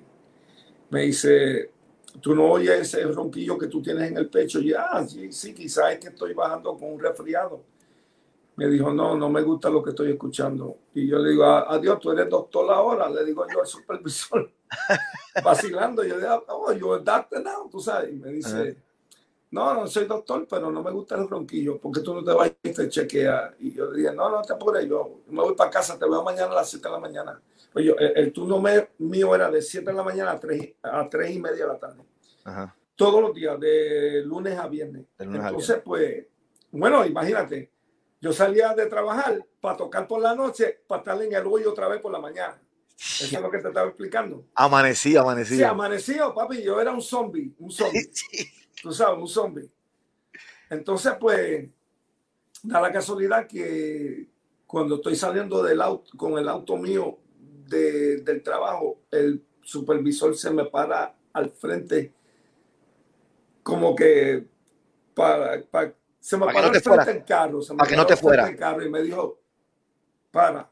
Y está bien, bajo la ventana, tú sabes, y me dice, te estoy hablando serio, yo creo que tú, tú, ves y te chequees. Y está bien, está bien, está bien. Entonces, pues llegué a casa y fui a un, doctor y cuando el doctor me chequeó me dijo, voy a llamar a un especialista ahora mismo de los pulmones, no te me vayas, que lo voy a llamar ahora mismo y quiero que tú vayas directo a su oficina. Yo dije, ok. Cuando voy, me chequeó, cogió el teléfono y dijo, llamó al hospital. Él, era un doctor que tenía su oficina y también trabajaba en el hospital. Y, dijo, te voy a mandar un paciente mío. Ni le pregunten información, cojan la información arriba. Él tiene que entrar ahora mismo directo al cuarto y ustedes tienen que ponerle unas máquinas. Y era porque ya el, el pecho se me estaba cerrando, tú sabes, con los pulmones, que no podía casi respirar. Entonces, pues me dejaron una semana y cuando hicieron el CAT scan y todo, ahí fue que ellos eh, verificaron que los pulmones estaban rayados. Entonces, pues no me dejaban trabajar y yo me sentía bien. Y cuando yo iba al doctor de la compañía, yo le decía, mira, ustedes me, pueden ya esto... Dar de alta, dar de alta y dejarme trabajar. De alta, me dejan trabajar. Y él me decía, no, nosotros no podemos hacer nada porque eso es con la, el hospital del World Trade Center, de, las Torres Gemelas. Las Torres Gemelas. Entonces, pues yo suplicando y no me dejaban. Me dejaron afuera un año, un año. Digo, me estaban pagando, pero sí, sí, sí un cuando tú estás dispuesto a trabajar, sí, sí. Eh, tú sabes, te vuelves loco, porque ahora te vuelves loco. Entonces, pues me tuvieron afuera un año y entonces después que ese cumpleaños me dijeron, mira Eddie, ya tú, ya tú has puesto 34 años, te vamos a dejar ir, pero vas a estar pensionado, tú sabes. Tienes, te vamos a pensionar. y gracias a Dios, mi hermano, tú sabes, esto, estoy pensionado y tú sabes, estoy, estoy bien. ¿Sabes? Eh, eh, caramba, mira, esa historia yo de verdad no la sabía, mano, te, te escucho y para los que están conectados, eh, Eddie Montalvo, aquí con nosotros esta tarde, nos acaba de contar que él trabajó cuando las Torres Gemelas cayeron y nos acaba de hacer la historia de que pues se le, se le rayaron los pulmones y, y wow, mano, qué interesante esa historia. Entonces, en, ese año, en ese año tú estabas también todavía tocando música mientras estabas en el tratamiento. Sí, yo estaba, bueno, yo estaba tocando música hasta esos dos meses que no pude tocar porque tenía que trabajar un doble turno. Yo tenía que trabajar de 7 de, siete de la mañana a 11 de la noche. Entonces, eso, eso no era solamente eso a lo que yo llegaba a casa, porque cuando eso sucedió, nosotros teníamos que quitarnos la ropa, ponerla en un bolso, nos daban ropa nueva, porque toda la ropa estaba llena de polvo. Sí, sí. Y ese polvo tenía química y no lo quiero decir en esta forma, pero recuérdate que hubieron mucha gente que murieron Sí, sí, Todo esto, ese polvorín, ¿tú me entiendes? Claro, claro, sí, sí. Entonces, esto, después de eso, cuando me daban la ropa nueva que yo me las tenía que poner, eso lo ponían en una bolsa y después había que, eh, ellos le dicen decontaminate, que viene siendo que tú tienes que pasarle una química. Y, eh, nosotros teníamos que llevar el tro a un taller para que lo lavaran, para que ese polvorín no pudiera uno no podía traer el truck para atrás, para el Bronx, con, con ese polvorín. En lo que yo salía de allá, ya eran como a las una de la mañana, para, guiar para el Bronx con el truck, para estar a las 7 de la mañana otra vez en, en Manhattan. Mano, qué, qué odisea sí, Por eso que yo te digo, mano, son bendiciones. Por eso que yo siempre le doy las gracias a papá Dios. Y lo digo honesto. Tú sabes, toda, papi, muy interesante. Yo, he estado bendecido en una forma que, que, yo mismo no sé. Yo digo, papá Dios, tú tienes un propósito conmigo porque, porque es la verdad. Amén, mano, amén. Y, y, y, nosotros, como fanáticos, no, no quiero sonar egoísta, porque, ¿verdad? Como estábamos hablando aquel día, que tú me estabas diciendo que si el mundo si el mundo cambiara de que todos nos ayudáramos, ¿verdad? Fuera, claro. fuera un mundo diferente. Yo estoy muy de acuerdo contigo. Pero te lo digo como fanático, ¿verdad? Y yo sé que la gente que están conectados también como fanáticos, le damos, ¿sabes? Gracias a Papito Dios que, que está con nosotros todavía y, y, y, podemos escucharle estas anécdotas y estas historias del, del gran Eddie Montalvo. Y, yo te lo agradezco de corazón. Gracias, hermano, gracias. Y mira, en esos tiempos, tú sabes, eh, eh, cómo, han cambiado, cómo han cambiado los tiempos, lo que quiero decir, porque mira, y te lo digo honesto, eh, se tocaba un doblete y un triplete, se puede decir. Pero entonces, ¿qué pasa? Que algunas veces nosotros los músicos orábamos, orábamos, ah. que cancelaran un baile porque estamos, ya estamos muertos. estamos muertos. ¿Qué tú quieres que yo te diga? Si estamos muertos. Entonces, ¿qué pasa? Que orábamos, ay Dios mío, papá Dios, que cancelen el baile que, tú sabes. Pero entonces, eh, oh, entonces espérate, entonces se pone mejor. Entonces, no, no, no cancelaban el baile. Entonces ahora tú tienes que orar que te den un baile porque no hay nada. Eso es ahora.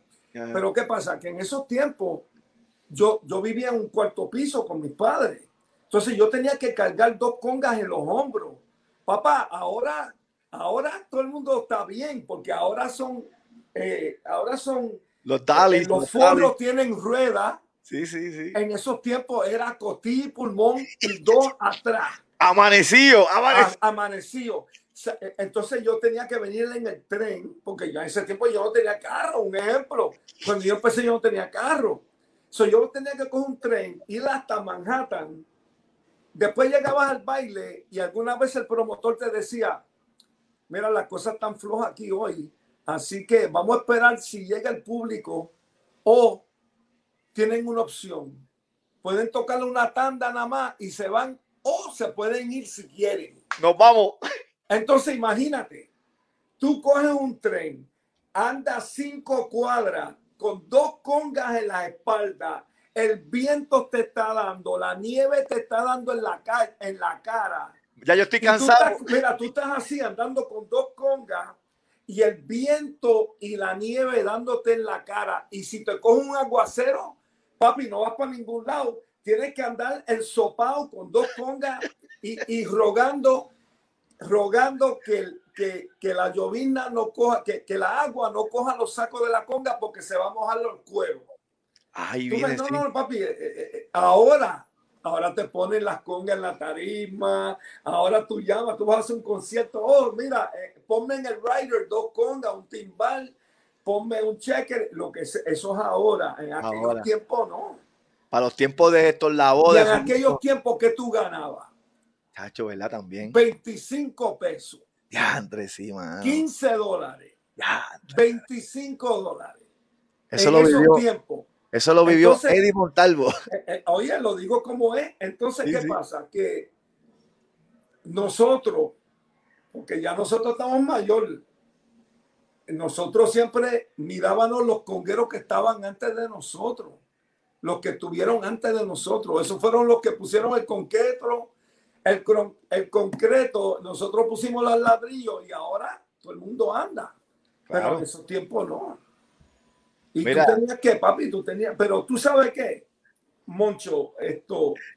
Me están, me están comentando aquí, te, voy a leer una cosa que me están diciendo, pero dime, termíname. Está bien. Todas las orquestas tenían su propia identidad. Cuando tú subías un club, o es el Barreto, o es el Luis Pericortí, o es el Pacheco, o es el Bobby Rodríguez, la compañía.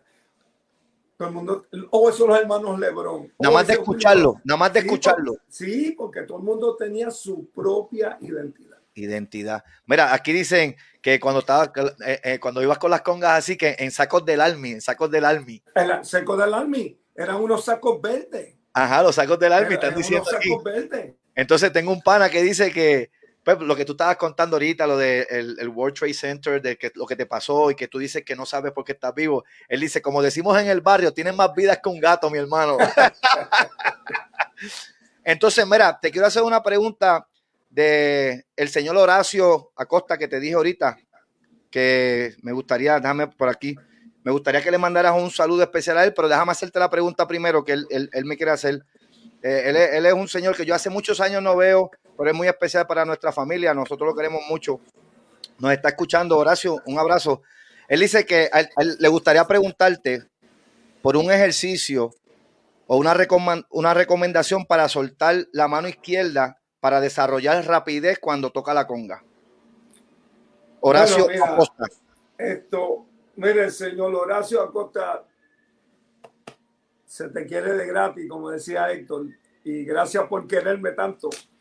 Esto, mira, mucho de lo, de, de, eh, recuérdate, eh, mira, voy a sacar una, una timba aquí un momentito. Mira para allá, aquí Eddie Montalvo con nosotros, mi gente, nos va a poner a gozar aquí un ratito. Mira, eh, mira, estas son las congas, todas las congas que yo tengo aquí, ya ustedes las ven. Y, Casi nada. Pero mira, déjame ver cómo puedo ponerle esto aquí, que ustedes puedan ver.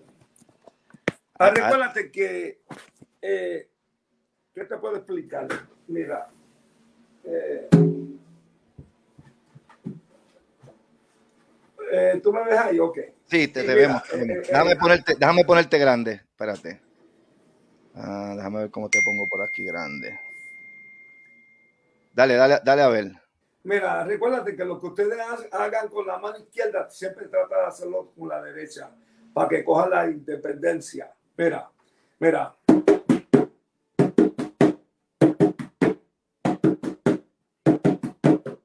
Entonces, cuando tú saques el, el, mira.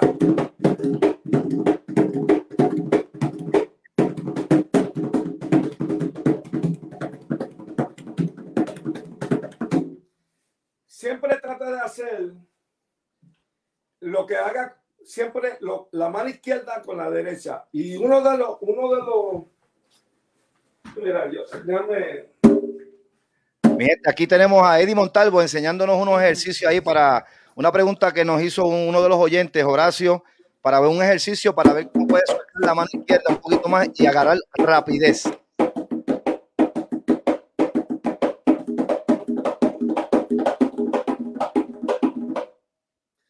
Así es que sacas el, el, el, el como dicen, el row. Eso viene siendo tapado, tapado, arriba y abajo. Eso viene siendo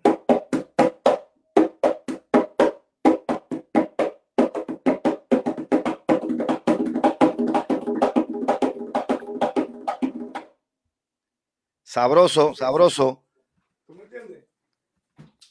Ahí Eddie Montalvo enseñándonos ahí unos ejercicios para soltar las manos, agarrar un poquito de rapidez. Y, y recuérdate, el, el ejercicio que siempre todo el mundo hace, que viene siendo mamá y papá.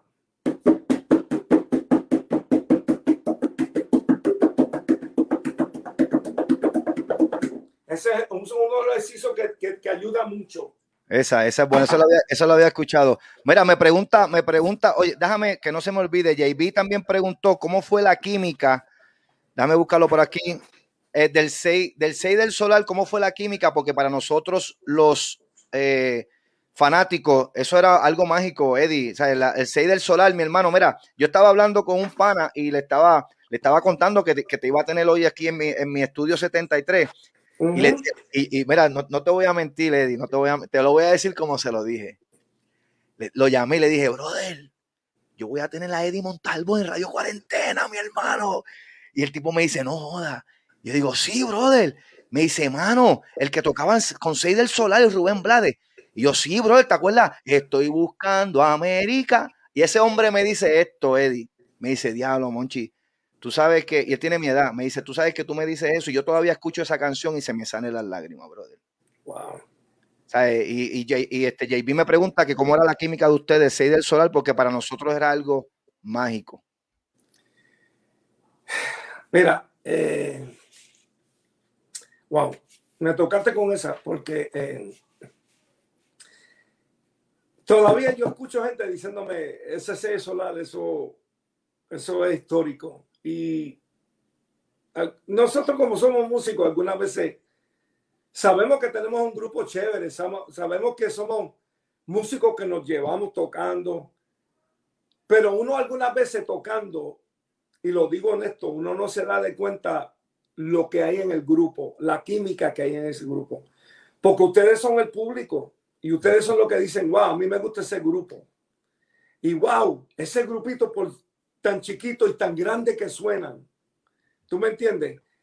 Pero Rubén supo seleccionar los músicos que él quería y le doy gracias a Rubén y lo digo honesto, tú sabes, por la trayectoria que, que, nosotros llevamos con los sedes Solar.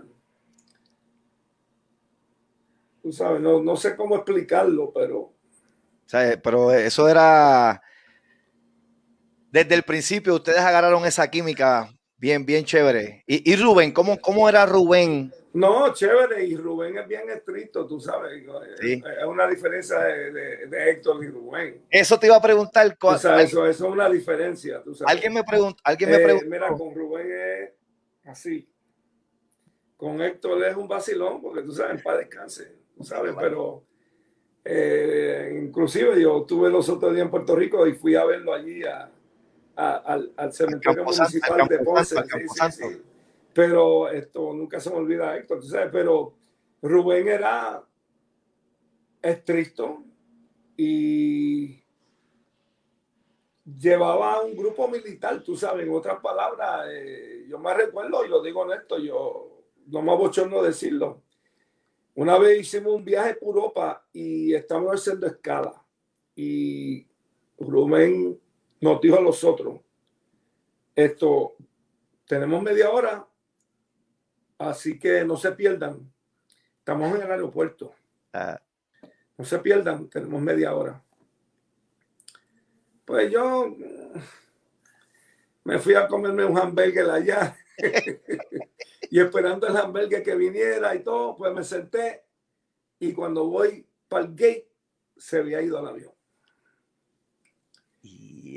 Y yo dije, en diantre, hermano, la maleta mía está en ese avión.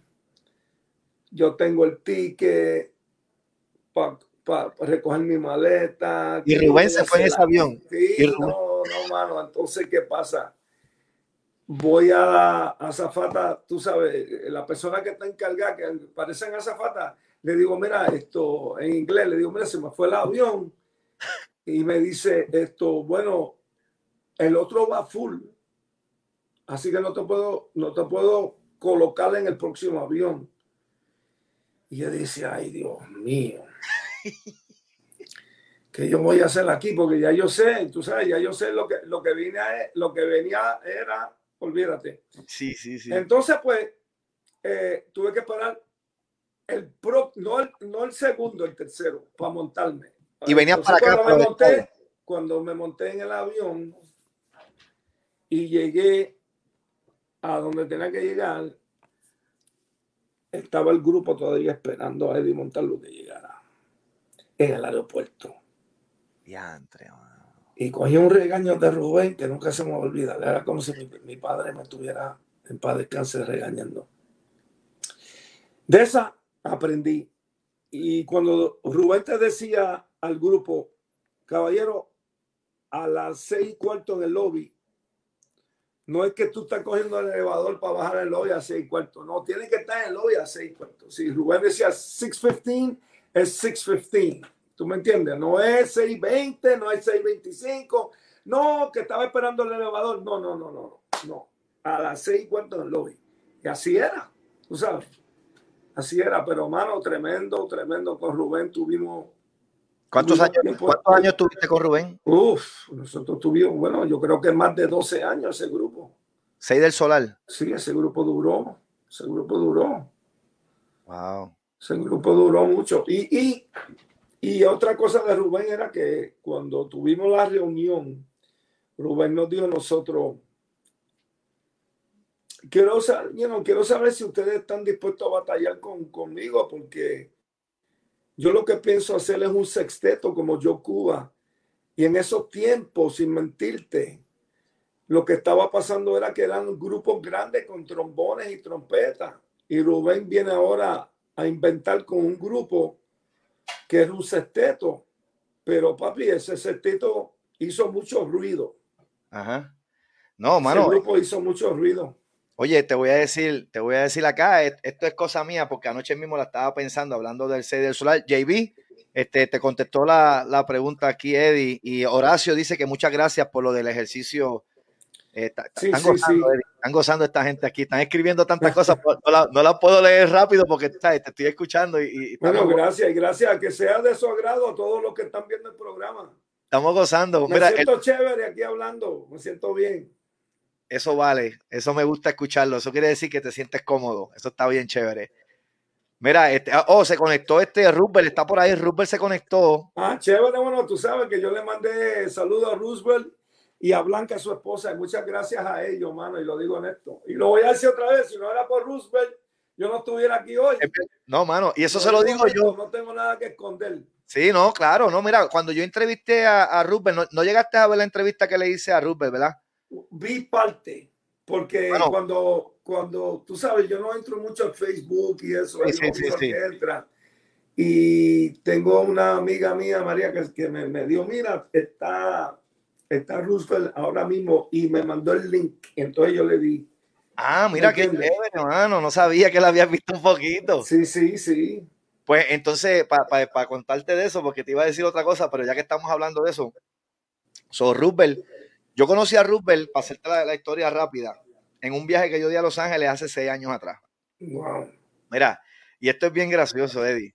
Yo compré unos tickets para un baile. No me equivoco si fue para San Valentín o para Navidad.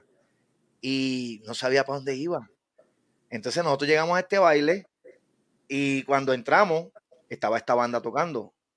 Y, y, y Rupert estaba cantando. Mira, Eddie, yo entré por ahí y desde que yo lo escuché, dije, diablo, ¿quién es este muchacho? Nos, trataron súper bien. Nos sentaron en la mesa. Cuando se acaba el primer set, yo voy donde él, pues yo soy así bien presentado. Mira, vamos, yo soy fulano, moncho, que si es. Hacho y Rupert, ya tú lo conoces. Humilde. Humilde, humilde. Tremenda persona, papá. Tremendo. Y me dijo, mira, se sentó conmigo en la mesa, Eddie, y todo. Brother, me dio el número de teléfono. Y te estoy hablando que nosotros nos hemos visto tres horas, Eddie, en seis años, tres horas. Y mira, y el, hombre nos mantenemos en comunicación. Anyway, para hacerte la, historia corta, cuando lo entrevisto, me dice, lo llamo para atrás después, después que terminó la entrevista, me gusta llamarle, ¿cómo te sentiste? ¿Todo bien? ¿Qué pasó? Me dice, él, mira, Moncho, mano, sabroso, brother. Si tú quieres, yo te, yo te consigo a Eddie Montalvo. Yo dije, Hubert, déjate, déjate eso, chico. Yo no soy nadie, yo no soy nadie. No, no, pues, yo no soy nadie, yo, soy papi, yo soy un tipo común como cualquiera. No, y te lo, y te lo digo otra vez, son bendiciones. Y te lo agradezco. Yo salgo como cualquiera, yo a mí me da dolor como a cualquiera, olvídate de eso. Sí, no, mano, y, te la, y eso mismo me dijo, yo le dije, chicos, Eddie Montalvo, en radio cuarentena, bro, que estoy, yo, estoy en, yo estoy en el comedor de mi casa, mi hermano. Entonces me dice, me dice, brother, yo te lo consigo, ese hombre es tremendo tipo, bro, ese hombre te va. Y mano, no se equivocó. Cuando yo hablé contigo ayer, cuando yo enganché a Eddie, yo dije, wow, mano. te, lo digo de corazón, para mí es un no, no, gracias, gracias. orgullo tenerte aquí conmigo, brother. Gracias, mano. Gracias. de verdad, y como te dije, hablé con Mewi, que le mencioné a Mewi Rivera, que fue el primero que yo entrevisté, que Mewi, ya tú sabes, si supiera que estoy echando a la una canita, tú sabes. Y él me dijo, me dijo, Andre Moncho Eddie, ahí hay historia, me dijo, ahí hay historia, brother. Entonces, a Viti también. Pero, anyway, vamos a, vamos a seguir aquí. Mira, me están diciendo, volviendo atrás al disco de desde Nueva York a Puerto Rico, ¿me pueden mencionar qué músicos estuvieron ahí contigo, Eddie? Bueno, tú sabes qué, papi, déjame buscar ese disco que lo tengo aquí y yo te voy a decir. Dale, dale. Mi gente, estamos con Eddie Montalvo, con el gran Eddie Montalvo, conguero de la Fania All Star, Rubén Blades, Héctor Lavoe. Aquí estamos teniendo una, una pequeña charla. Muchas gracias, mi gente. Eh, eh, Eddie, aprendiste, pero no, no te enderezaste. Están aquí la gente gozando. Que uno de nuestros héroes. Sí, seguro que sí. Está guillado, Moncho. Gracias, chicos, mano. De verdad que te la comiste. Gracias. No, esto no se ha acabado. Todavía estamos, estamos aquí gozando. Ahora nos va a mencionar los músicos que estuvieron en el disco desde Nueva York a Puerto Rico, que fue nominado para un Grammy. Dímelo. Ok. Te voy a poner aquí los cantantes. Los cantantes en el número ABQ fue Tito González. El amor en serio fue Rico Walker. Wow, Rico. El Caunabo fue, eh, en paz descanse, Cheo Feliciano. El hijo del ricachón, mi hermano Rubén Blade. Wow. En Síyala, Wichi Camacho. Garantía, Wichi Camacho. Lección rumbera, Domingo Quiñones. Timba Timbero, Pichi Pérez. Tumba Tambor, Isaac Delgado. Wow, mano, cantante. este, álbum, este álbum fue nominado para los Grammys americanos, no los latinos, los americanos, este álbum. So, yo tengo el certificado abajo en la sala y la medalla que nos dan y llegué a ir a los Grammys. Oh, wow. Para que, para que ustedes sepan, mi gente. Y, y de los músicos, cuéntame de los músicos, Eddie. Entonces, mira, de los músicos, yo voy a decir aquí todo, lo voy a abrir. ¿Tú tienes eso cerrado, Eddie? Sí. No, pero espérate, yo quizá tengo uno abierto. Dame un segundo. Mi gente, este es Eddie Montalvo, tremendo, tremendo, tremendo tipo, humilde. Aquí estamos teniendo una tertulia bien sabrosa. Aquí yo desde mi estudio 73, que literalmente es mi comedor de comer. Ok, esto es todo un, eh, ¿cómo se dice eso?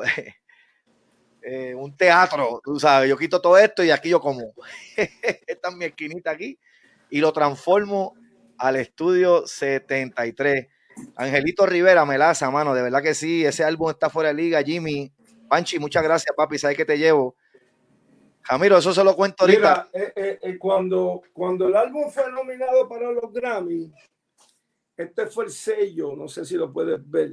Déjame ponerte ahí para que lo vean. Espérate, este fue el sello que, le, que, le, ponen. Échalo para tu izquierda, para. ajá. Eh, que le cua. ¿Ves? Entonces, voy, a abrirlo, voy a abrirlo sin, sin. Wow, Eddie, gracias, no hay problema, papi, no hay problema, olvídate de eso, no hay problema. Gracias. Este álbum me lo están pidiendo otra vez y voy a tener que mandarlo a, a hacerlo otra vez. Este el disco. Si este esto, esto me lo están pidiendo. Y si ustedes entran en Amazon, tú ves que todo el mundo lo está pidiendo y, no se puede conseguir porque, es mi producto, yo lo voy a, a, printear otra vez. Mira, Oye, yo siempre le doy crédito a los músicos, mira. Fírmame ese y guárdamelo. Mira. Espérate, déjame ponerte aquí, solo layout, ahí está, ahí está, ahí está. Eso. Mire, muchachos, ese es el disco. Mira, Willy, con Willy Rosario estás allí. Estás con Hernández, Oscar Hernández, Rubén. No, Oscar Hernández no. No, ¿quién está? Estoy viendo que está con Chofer. El piano, es, el piano es, ya tú sabes, eh, eh, ¿quién tú crees que es el piano?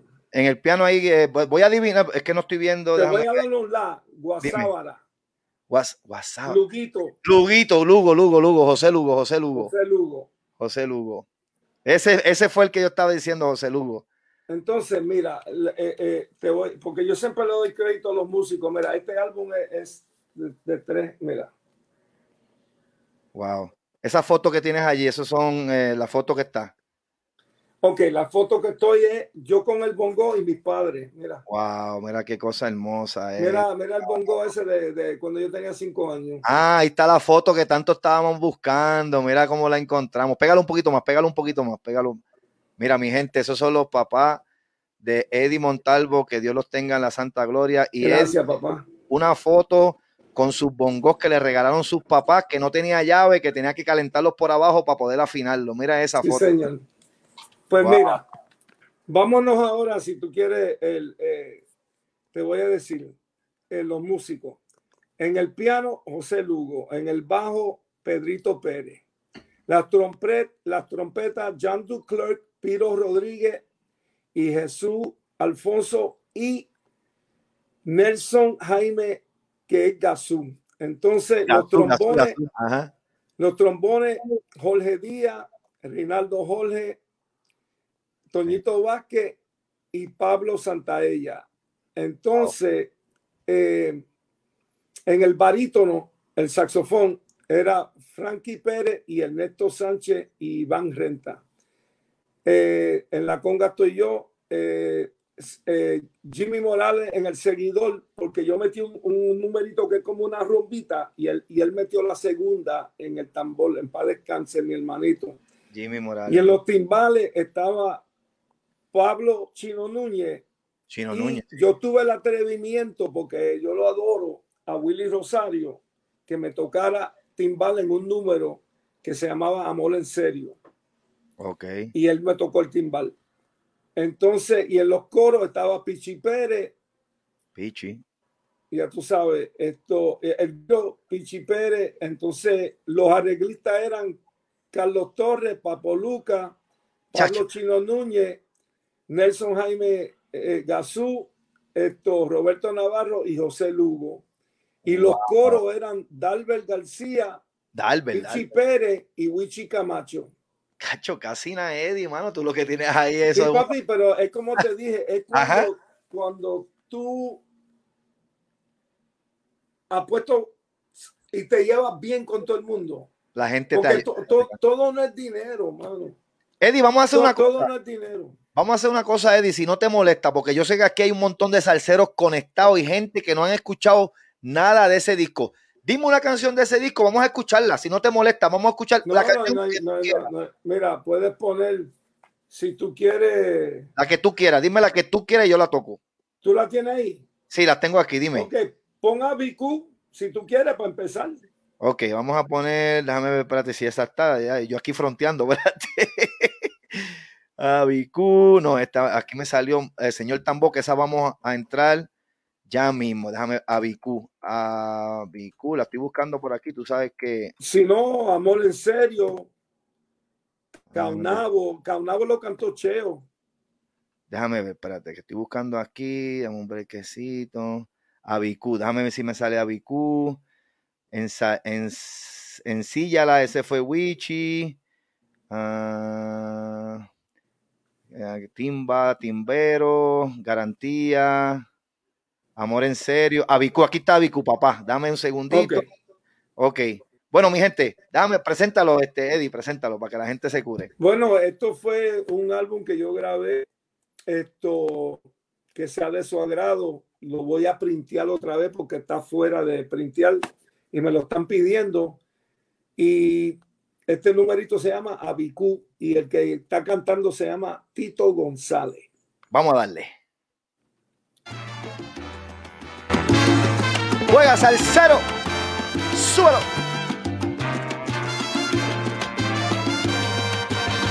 Abicú. ¿Escuchas bien?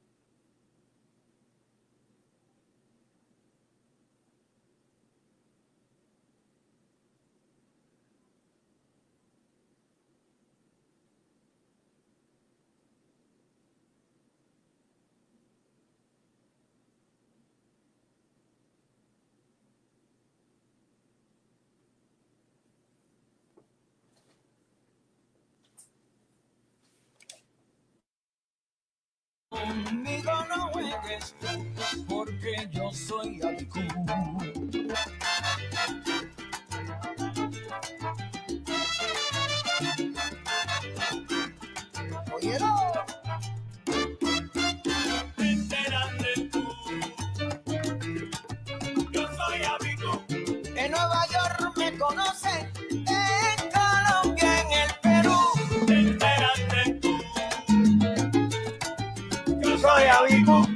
Eddie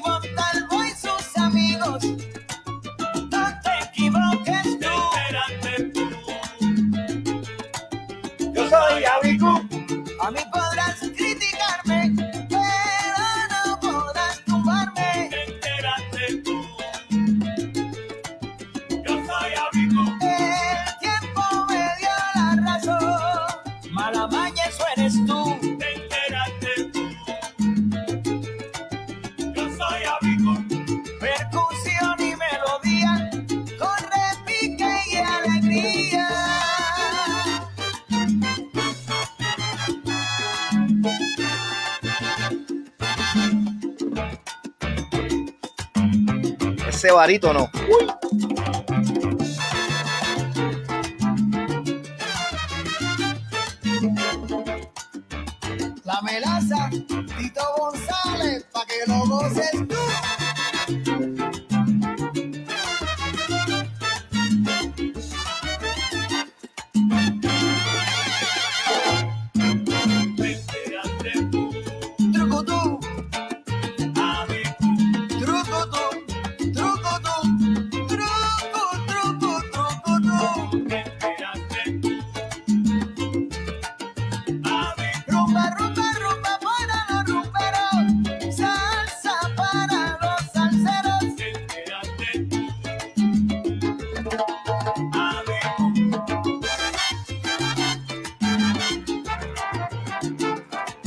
¿Qué clase de masacote, mi gente? Eddie Montalvo.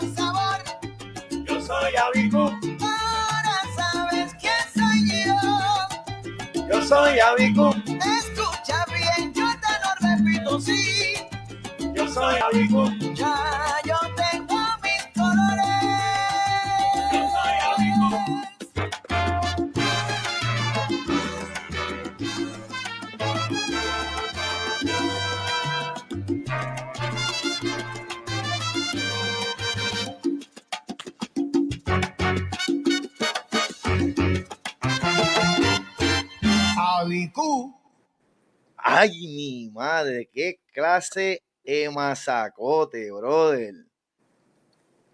Yo había escuchado ese número, yo había escuchado ese número, mano, pero mira, la gente está en ricura, sabrosón, buenísimo el ataque de las trompetas. Diantre, mano, estamos hablando. Gracias, mano. Mira, tú sabes que el numerito es chévere también, que Rico Walker le metió tremendo masacote, se llama Amor en Serio. Si tú quieres lo ponemos, si tú... bueno, ponlo para que la gente, la gente disfrute en un cha-cha-cha bien chévere. Bueno, pues vamos a escuchar ahora aquí en el disco de desde Nueva York a Puerto Rico de nuestro invitado Eddie Montalvo. ¿Qué invitado, mano? El hombre de la casa, brother. Eddie Montalvo. Aquí vamos a escuchar a Rico Walker cantando Amor en serio. Amor en serio. Gócelo, mi gente.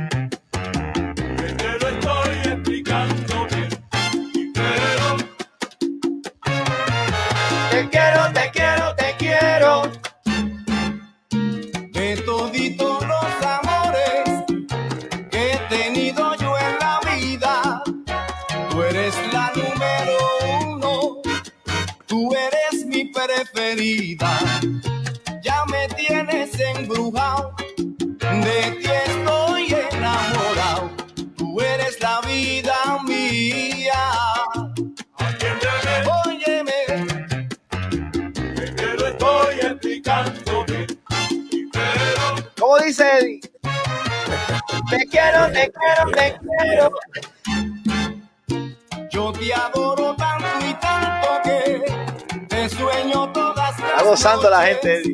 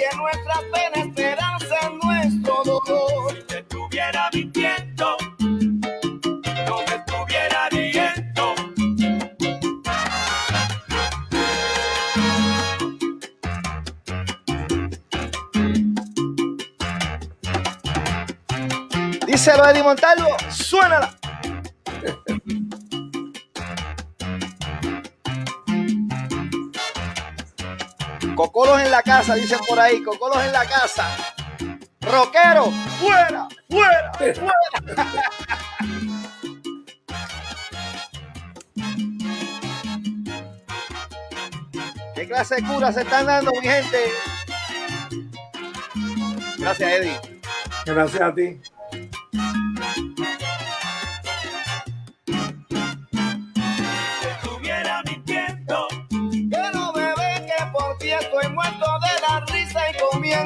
estuviera mintiendo.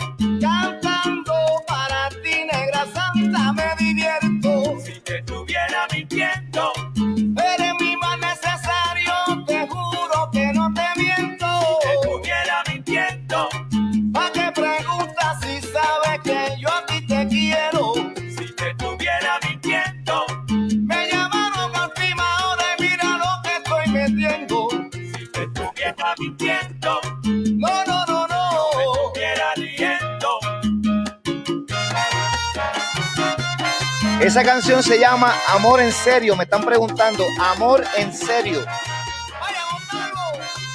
Díselo, Eddie.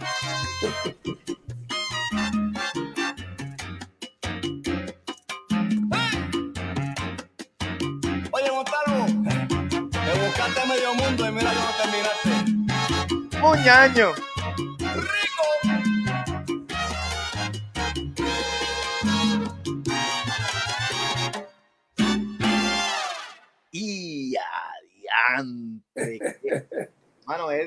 La gente, no sé si está leyendo los comentarios. No, no, no veo nada, yo no veo nada aquí. Mira, mi hermano, arriba la salsa. Me preguntaron cómo se llama esa canción. El reggaetonero para afuera, desafinado, sin ritmo, sin clave. Crema, mazacote. Eddie, brother, yo, wow, mano. Gracias, mano. Gracias, brother. De verdad que. Mira, una, una pregunta la, gente me están pidiendo bestial. Mándame saludos, papá, al Ferni, el bailador percusionista mexicano, mi pana mexicano, Ferni Cabrera, dice que le manda un saludito bien chabroso. Ferni Cabrera, de parte de este servidor, muchas bendiciones para ti. Y sigue bailando. Gozando. Oye, no, se escuchó muy bien. Todo el mundo me está escribiendo por ahí que tremenda crema, brother. Eso es parte del disco desde Nueva York Sí, este es este álbum desde Nueva York a Puerto Rico y honestamente yo lo voy a, no te voy a mentir, lo voy a, lo voy a sacar otra vez porque todo el mundo me lo está pidiendo. Eddie, tú sabes lo, más que me gusta es esa carátula. Tú tenías una, una risa, bro, que parece que te estaban haciendo cosquillas por abajo de los pies. Estaba más contento que el carajo. Oye, vamos a, vamos a volver, vamos a volver al tema.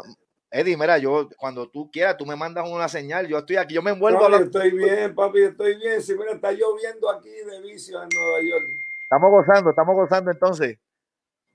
Mira, este, te iba a preguntar, una de las preguntas que me hicieron por ahí, oye, mi gente, yo espero que se hayan curado, eso es ese disquito, ya lo están pidiendo, dicen por ahí, yo lo quiero, yo lo quiero, están poniendo por ahí. Bueno, dígale al público que lo voy a, lo voy a, a, a printear otra vez porque no se consigue.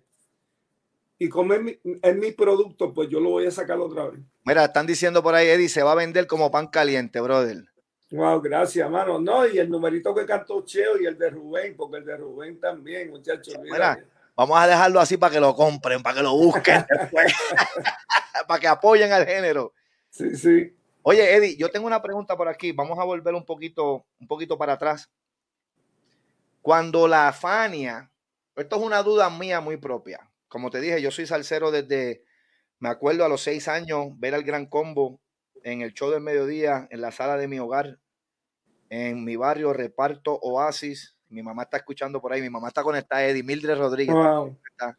Y saludo a tu madre, Dios te la bendiga, hermano. Amén, amén. Me acuerdo en mi humilde hogar, a los seis años, viendo, teníamos, ¿te acuerdas los televisores e, esos, Edith, que eran de mueble, que estaban en el piso y el televisor... Claro, papá, sí, eh, yo me recuerdo que, para que se rían la gente, el público, no había televisión en colores, lo que le ponían era, como un papel que venía en tres colores, entonces para ponerlo para que se viera como si fuera de colores. Mira para allá, mira para allá. Oye, me recuerdo eso. Mira, mi mamá te dice gracias. Este, yo me acuerdo ver el gran combo eh, para que sepa que pues, yo soy salsero desde chamaquito. Y el paso del gran combo, que es bien famoso, que ellos tres bailaban. Ah, sí, claro. Ese fue el primer paso que yo aprendí Eddie, a los seis años viendo el gran combo en el show del mediodía en Puerto Rico. Para que tú sepas. Entonces, con eso dicho, mi duda es cuando salió el boom de la Fania en Nueva York, que la gente, pienso yo que algunas personas pueden tener la duda de que, vaya, la salsa se hizo en Nueva York. Entonces estaba como que esa controversia de la salsa de Puerto Rico y la salsa de Nueva York cuando le pusieron el nombre salsa. Me, me, me, explico. ¿Cómo? Porque. Sí, pero ah, ah, mira, eh, eh, Moncho, con todo el respeto, Dale. Siempre hay una controversia con eso. Porque en Cuba ellos dicen que ellos fueron, ¿tú me entiendes? Y claro. Y lo digo honesto. Entonces, ah, recuérdate, con todo el respeto, y lo digo con todo el respeto, que nadie se vaya a ofender. Nadie se vaya a ofender. Claro. Y lo digo de corazón. Aquí se bailaba siete días a la semana y aquí habían sobre 40 clubes. Son lo que están haciendo ahora en Puerto Rico con fiestas patronal y todo eso. Papi, eso lo hacían aquí. Ah, recuérdate, aquí fue los tiempos del Palladium, el Palladium. Palladium. ¿Tú me entiendes? Yo no cogí esa época porque yo, yo estaba chamaquito, pero yo cogí la segunda parte. entonces, en otras palabras, lo que quiero decirles es que lo que las bendiciones que papá Dios me ha dado de, de tocar siete días a la semana, tocar un triplete, viajar con las orquestas, ya eso no se ve. Las mejores orquestas. Ya no se ve, porque, porque si tú miras bien, ahora son los cantantes que van y no la orquesta. Eso es así. Le montan un grupo. Eso es así, eso es así. Ok, eso es número uno. Cuando yo estaba, era la orquesta completa que viajaba. Se tocaba siete días a la semana. Habían 40 clubes. Ya no hay 40 clubes en Nueva York. Pero recuérdate, el Palladium era cuando tocaba Tito Puente, Tito Rodríguez, Machito, que eso era la, la, época de la banda grande. No la viví porque yo era chamaquito. Pues, y como le digo a ustedes, otra vez cogí la segunda parte de eso. El segundo que. Pero ya eso, tú sabes, no se va a ver más. Y cuando salió la Fania, era como diciendo Motown. Ajá. Motown. Ya. Fania era Motown. Que Motown, cuando, Motown era para cuando Motown tenía Stevie Wonder, tenía los, Michael Jackson, tenía, eh, eh, eh, tú sabes, lo que sea. Fania fue la Motown de, latino. los latinos. Yo creo, déjame ver si eh, refresco la pregunta, porque esto, como te digo, una duda mía. La, la Fania salió para qué año? ¿70, 71? Sí, eh, eh, sí, ellos salieron temprano, me creo que 73, algo así. Ok. A lo que voy es. Pero recuérdate, ah, recuérdate que antes de, de, de, ellos nombrarlo esto Fania All Star, si ustedes miran bien, los que son coleccionistas, ellos salieron en unos álbumes que decía Life at the Red Garter. Ah, recuérdate ese nombre, Life at the Red Garter. Y ahí estaba Barreto, ahí estaba Joe Cuba, toda esa gente estaban en ese, en ese apogeo, tú sabes. Esto, y después fue que decidieron hacer una casa disquera que era Jerry Masucci con Pacheco. Y ahí fue donde salió el nombre Fania. Fania All Stars. ¿Tú me entiendes? Fania All Stars, porque lo que sea no era. Y te voy a decir esto, y se lo digo al público oyente, eh, Pacheco le dio mucha oportunidad a los músicos, porque eh, eh, él fue el que buscó el talento en la calle los trajo para la compañía y mira a lo que han llegado. Claro, no, ellos tienen su propia orquesta. ¿Tú me entiendes? Esto, mira a Willy Colón con, con, con Héctor. Eso fue el, eh, eh, el, principio de, de, todo el ruido que, que, hizo ese grupo. A lo que, y todavía lo están tocando. Claro, a lo que voy, a lo que voy. En Nueva York se escuchaba la Sonora Ponceña, se escuchaba el, gran, combo. Sí, señor.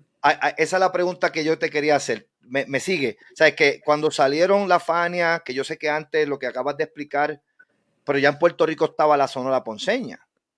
Claro, pero recuerda que la Sonora Ponceña era en paz descanse del papá, del papá de, Papo. ¿Tú me entiendes? Entonces Papo estaba tocando piano ahí, de chamaquito, de jovencito. Y, después, y cuando entonces ya en paz descanse, el papá se estaba poniendo mayor y Papo eh, cogió el grupo, ¿tú me entiendes? Pero todavía era Quique Luca, ese grupo era de Quique. Ajá. ¿Tú me entiendes? Entonces, como te dije, eh, eh, de Fania eran, todo el mundo hizo grupo, Barreto, sí, eh, Papo, Larijaldo, Valentín, todo el mundo tenía grupo. Sí, sí, todo, todo integrante de la Fania tenía su propia orquesta. Sí. Ahora, vuelvo, que me acordé de algo de la típica 73. Esta me hicieron esta pregunta. Cuando Adalberto hace, que te digo que estoy tomando nota, los Kimbo. Adalberto hizo los Kimbo, ¿se fue de la Fania o lo hizo estando en la Fania? No, estando en la Fania. Ok, entonces Rey Barreto, los músicos de la típica 73, y corrígeme, yo estoy aquí hablando ñoña, tú sabes. No, está bien, no, no, no. Que yo sé. Cuando salió la típica 73, esos músicos eran de Rey Barreto. Eso, eran, los músicos de Barreto. Eh. Algunos, algunos. ok. Algunos. Estaba Vilató, estaba Johnny, Johnny Rodríguez, estaba Alberto Santiago. Eh, después, eh, bueno, habían como cinco del grupo. Entonces, este, ¿hubo alguna controversia entre cuando salió la típica 73 con la Fania? ¿O hubo algo allí? No hubo. Aquí hablando, controversia, no, hubo controversia, no hubo controversia para mí. Lo que, lo que yo, yo creo que lo que hubo fue. Eh, quizás estoy mal diciéndolo, pero yo creo que para mí lo que pasó fue que Barreto estaba ofendido. Ok. Tú sabes, estaba bien ofendido porque imagínate. Cuando salió la típica, cuando sacaron la típica. Bueno, sí, claro. Porque esos músicos eran los que estaban. Sí, porque, porque eran músicos de él, que estaban en el grupo de él. Y ellos decidieron irse por su cuenta, ¿tú me entiendes? Porque ellos tocaban un 10 semanas en un sitio, era como un ventetú, como lo que nosotros decimos un ventetú. ¿Y tú tocaste con eh, ellos también? Bueno, yo toqué, no, yo toqué con, yo honestamente, honestamente toqué con los Kimbo. Con los pero, pero, pero, era un ventetú, entonces las cosas estaban sabrosas y el grupo estaba sonando chévere. Y ellos decidieron, mira, tú sabes por qué, esto está chévere, vamos, vamos, vamos a hacer algo. Y así fue. Y, así, ah, y así es la cosa, mano. Lo que tú acabas de decir, mira, yo acá, eh, lo que tú acabas de contar, yo creo que todavía también siguió pasando y siguió pasando. Uno se encuentra con un grupo de amistades, tú tocas conga, tú tocas timbal, vente, amor, niño, y se suena algo bien chévere y vamos para adelante. Sí, eso, es. me estás contando algo que fue de la raíz, como digo yo, de la raíz de la salsa, lo que ustedes vivieron, pero todavía es la normalidad así. Tú consigues unos amigos, unas amistades, mano, esto suena bien chévere, tú tocas el piano, un pan, y, y sonó algo, vamos a hacer, Moncho hizo un loco, pan, y salió. Sí, Y, eso fue lo que... Es verdad. Es que tú nunca sabes lo que puede salir de eso. Exactamente. Ese grupo hizo mucho ruido, la típica hicieron mucho ruido. A mí me encantaba, yo he escuchado y me encantaba. Cuando salieron con Mañoño y todos esos números. Mañoño, ¿te acuerdas? ¿Cuál, ¿Cómo es la canción que ellos hacían, la cosa esa con la voces? Oh, sí, eh, sí, sí. Eh, love, sí, sí, yo me recuerdo ese número. Tremendo palo. Sí. Mira, Eddie, y Amalia Batista y esos Amalia Batista, Amalia Mayor. Oye, como tengo tanta gente conectado de esto, que te dije que yo soy de Guánica. Y me, nos, ha contado unas anécdotas de Héctor, de Rubén, que era estricto.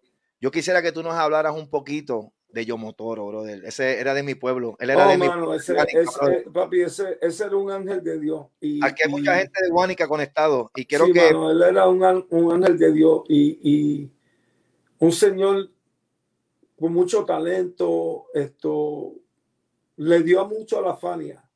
Y lo digo honesto, le dio mucho porque en los shows,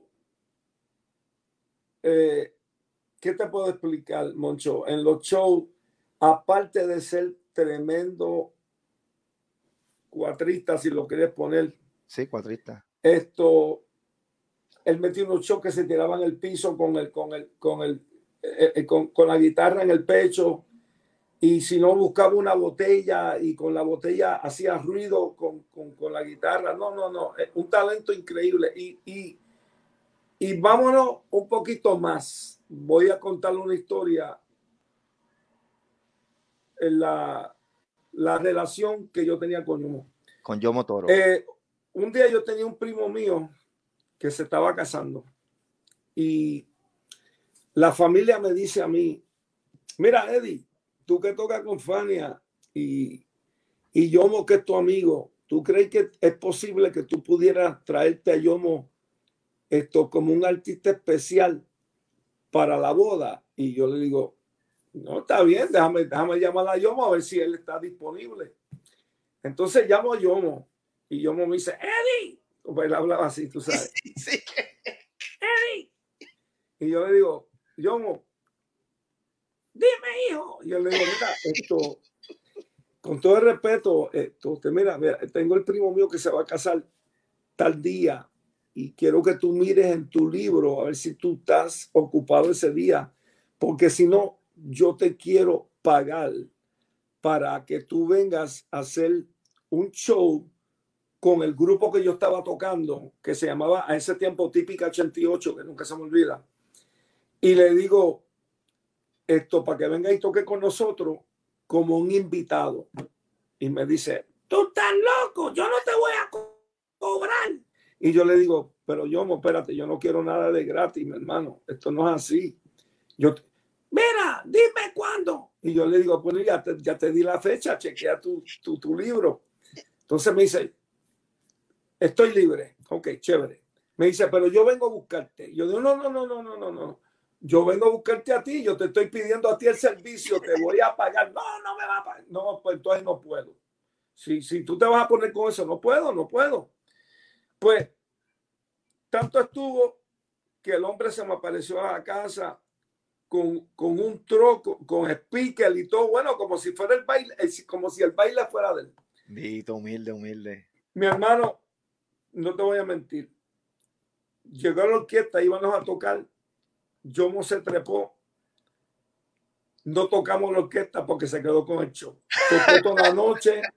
oye, te lo juro. Tocó toda la noche y como, imagínate, los padres de nosotros, digo, mis, padres que están con papá Dios, ya eran mayor de edad, pues él se ponía a tocar todos esos números de los, de los padres de nosotros, de los abuelos de nosotros, y se quedó con el sitio. Y todo de, oído, ese hombre era todo, un todo de oído, todo e, ese hombre, bueno, como te dije, una bendición de Dios, mano, un ángel que, que papá Dios puso en este mundo.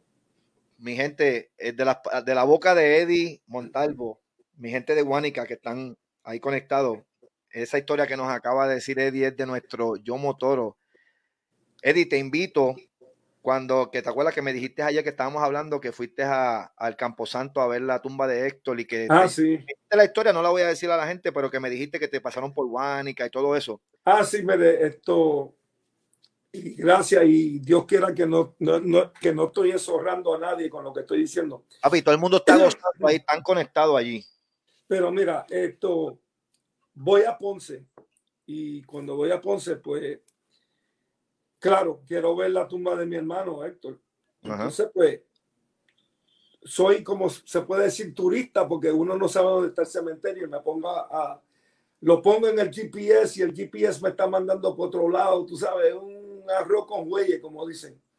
Entonces, así, pues, así, no es que dicen, pero está bien, déjalo así. Tú sabes, pues no quise decir la palabra, pero voy a decir arroz con huelle. Sí, sí. Entonces da la casualidad que esto paró el coche que estaba guiando Oh, y de momento le digo a un señor que lo, le digo, disculpe, perdone la molestia, ¿usted me puede decir dónde es la entrada del, del cementerio municipal? Porque eh, eh, yo estoy poniendo el GPS y esto me está mandando para otro lado. Me dijo, no, no, no, persígueme.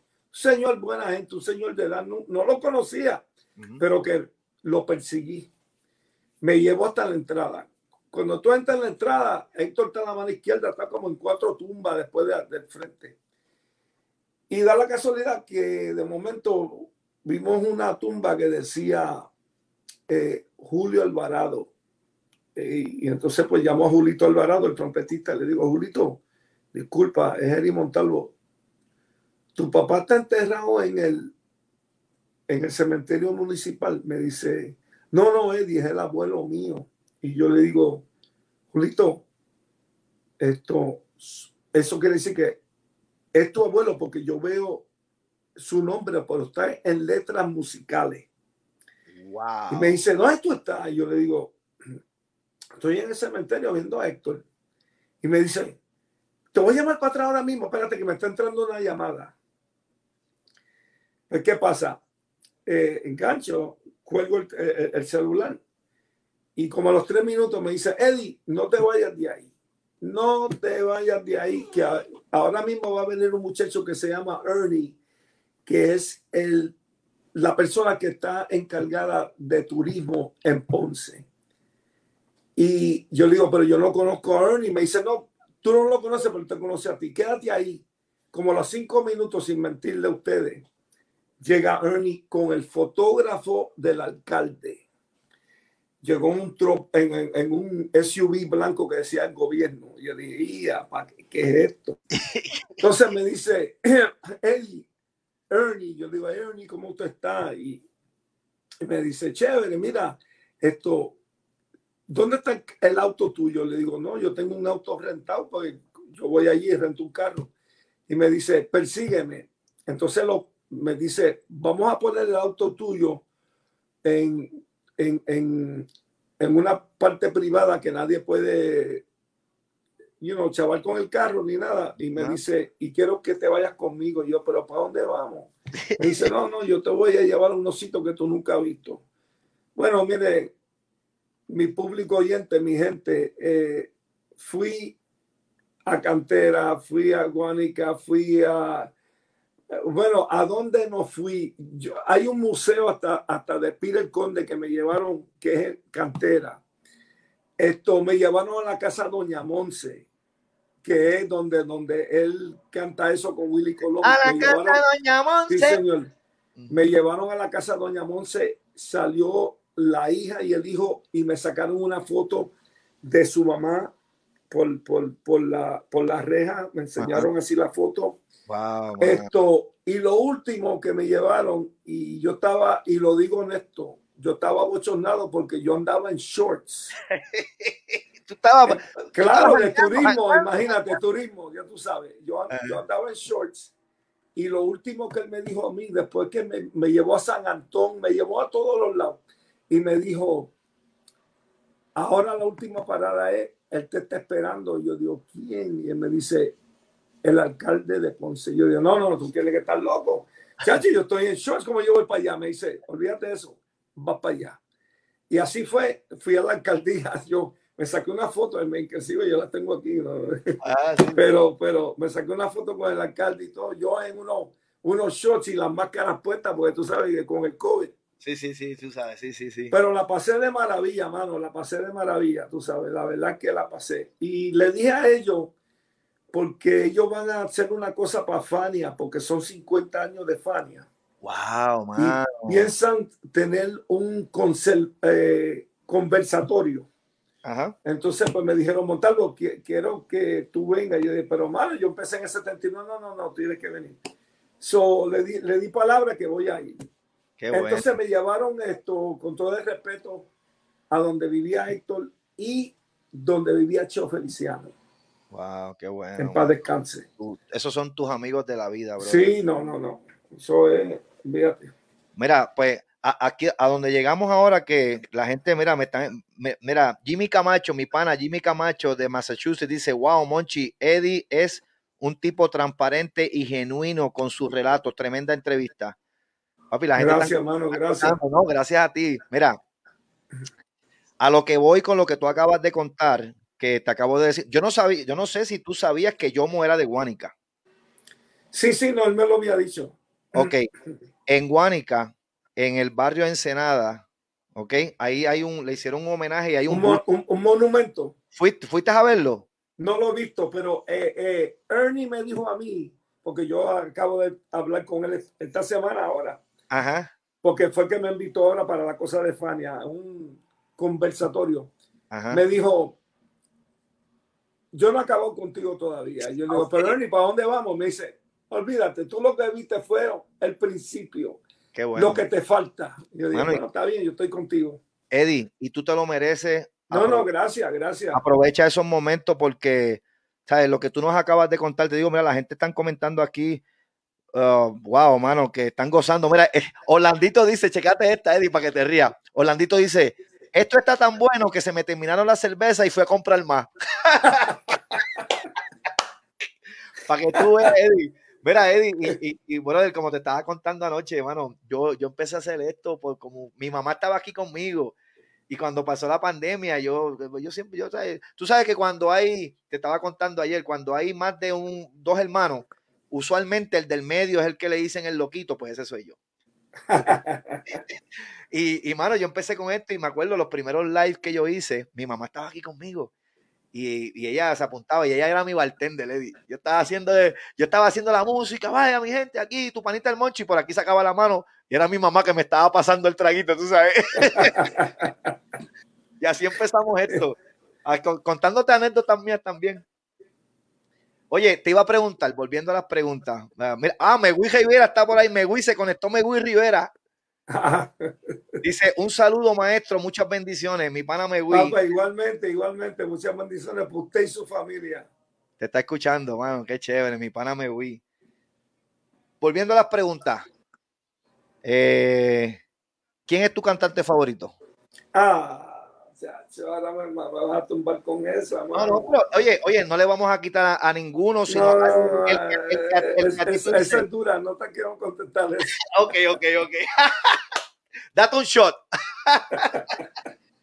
ok, ok. So, muchos te, te o sea, fueron muy importantes para ti.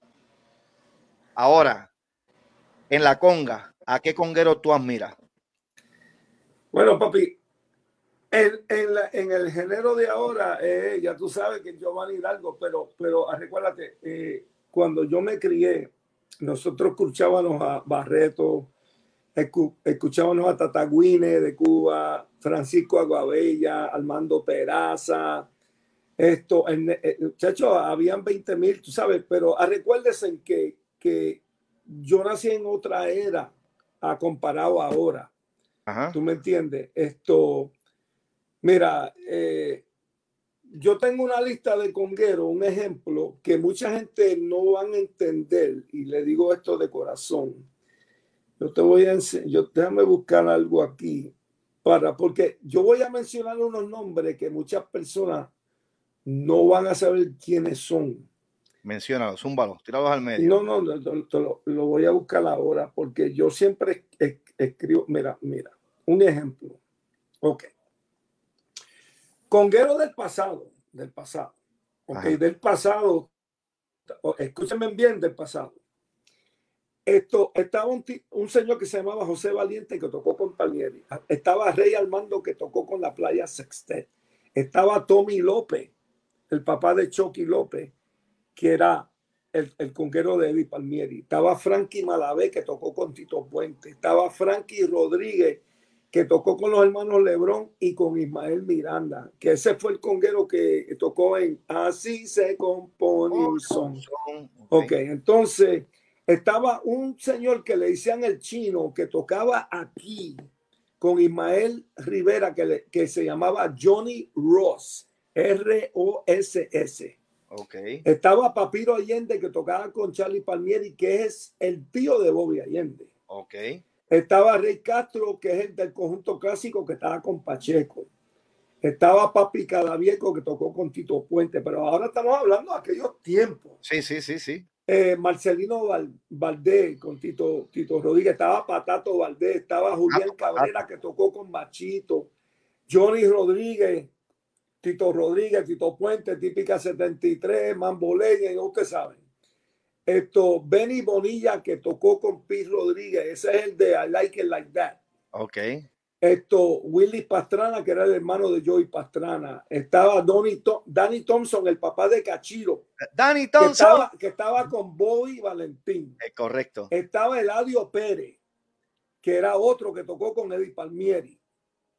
Esto, Gallego, que tocó con Tommy Olivencia estaba cortijito, habían dos cortijitos, uno blanco y uno negro. ¿Y cómo es eso? ¿Tú me entiendes? Porque habían dos cortijitos. Había uno que era, era claro y el otro era de color. ¿Eran hermanos? No, no eran hermanos, pero eh, eh, eran dos, dos rumberos que le dicen cortijito. Ok, ok, ok. Entonces estaba Jim Golden que tocó con la conspiración. Wow. estaba Papo Bulbo, que en paz descanse murió de leucemia y estaba con el conjunto clásico cuando, cuando comenzaron. Estaba Freddy Sánchez también, que estaba con el conjunto clásico. Está el, el, la persona que me puso a mí en el mapa con el tumbado, que se llamaba Héctor Andrade, que tocaba con Willy Colón. Milton Cardona. Milton, Esto, con Frankie Dante y después con Willy Colón. Eh, Chino Galán, que estaba con Johnny Colón. Julito Castro, que de la masacre, la masacre en Puerto Rico, que tocó también con Pide Conde y también tocó con Héctor Lavoe. Pero a todos esos tú los admiras. Sí, estos son tipos que tú sabes que yo me crié en la época mía escuchando, tú sabes, porque cuando uno es un timbero, tú escuchas a todos los congueros. Te cura, te cura, te cura. Sí, y, y, y, y, siempre estás aprendiendo estilo y coges un poquito de aquí y un poquito de allá. Ajá. Porque eso es así. Sí, claro, claro. que me diga a mí, no, que yo inventé esto, no, tú no, inventaste eso, nada. No venga con eso, con eso. Sea, aquí. no inventaste nada. Si eso es fulano de tal que metió algo, tú sabes. Ajá. Eh, tú sabes, lo digo honesto, no, no es para desacreditar a nadie, no, no, claro. darle el puesto a nadie, pues no estoy para eso. Pero te estoy dando un la con un ejemplo. Sí, sí. Eh, Little Ray Romero, que tocó con Miguelito Valdés y después tocó con Barreto Timbales, pero a ese tiempo él tocaba conga. Esto, Alberto Valdés, uno que le dicen el cabezón, que tocó con Pacheco cuando Pacheco tenía la charanga. Eh, Aguabella, Mongo Santa María, Tataguine, Armando Peraza, Víctor Pantoja. Esos son timberos de ella, tú sabes. Eh, Luis Bausó, que tocó con Tito Mente. Bueno, podemos seguir, la lista puede seguir y seguir porque esos son los tiempos que yo me crié. Ok. Y, y, ahora más, más reciente, para, para, ¿verdad? Mira, con, bueno, Bueno, ahora está, papi, está Cachiro, está Cachirito, está, Cachiro. está Cachiro, Thompson, tremendo timbero, ah, esto, está el hijo de David Cuba, que él, ahora entra a Berkeley. Él, está entrando ahora a Berkeley. Allá en Boston, Massachusetts. Esto, ve, hay 20 mil timberos que son buenos, tú sabes, en Puerto Rico y en, en, todos los... Nosotros siempre admiramos hasta Poleo de Venezuela, nosotros, nosotros admiramos a todo el mundo, tú sabes, nosotros cuando somos timberos admiramos.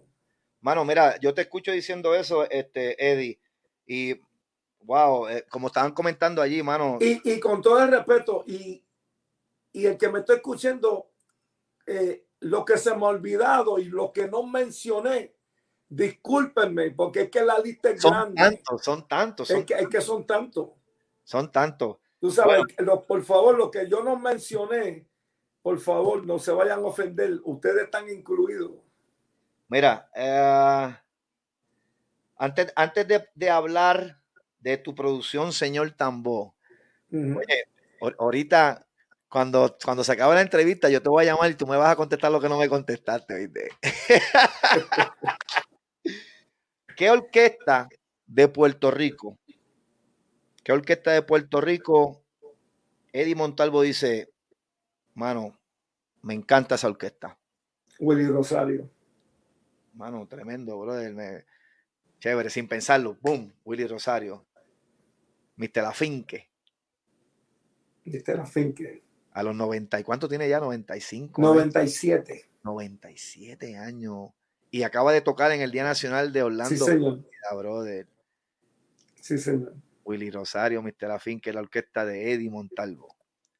Wow, sí, bueno, y, claro, esto eh, también con todo el respeto. claro, claro. aquí, con todo el respeto, ah, de ahí salieron tantos cantantes que ahora tienen su grupo. Gilbertito, tremendo cantante, tremendo sonero y tremendo orquesta. Sí, tremendo. sabes, lo digo honesto, no porque estamos así hablando. No, no, claro. Esto, pero tremendo, tremendo sonero. Y tú sabes, tiene un grupo. ¿Qué más se puede decir? Sí, el Pero la escuela fue Willy. Willy, claro, claro. Tú sabes, esa fue la escuela. no, mira, a Tony Vega, todo el mundo, todo, el mundo salió de, de esa escuela. Este. No, este que.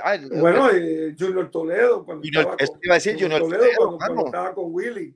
Junior Toledo. mira, lógicamente, esto, cuando Mr. Lafique se, se trepa allá arriba, no hay para más nadie.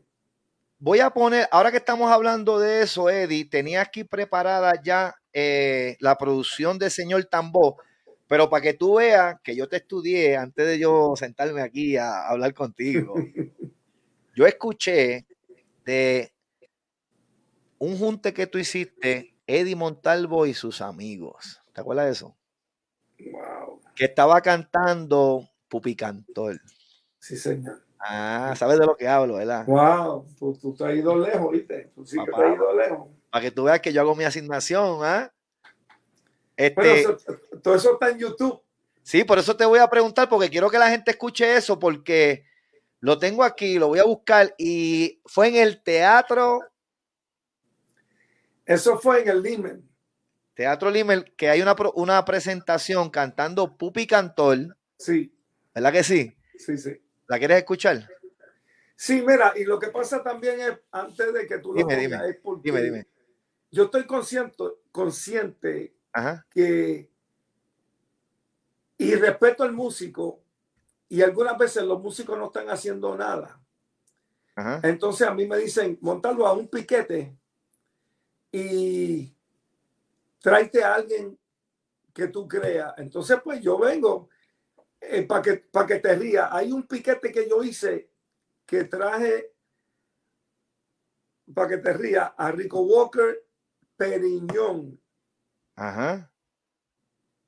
Y el hermano que tú ahora mismo dijiste, que es Pupi Cantor.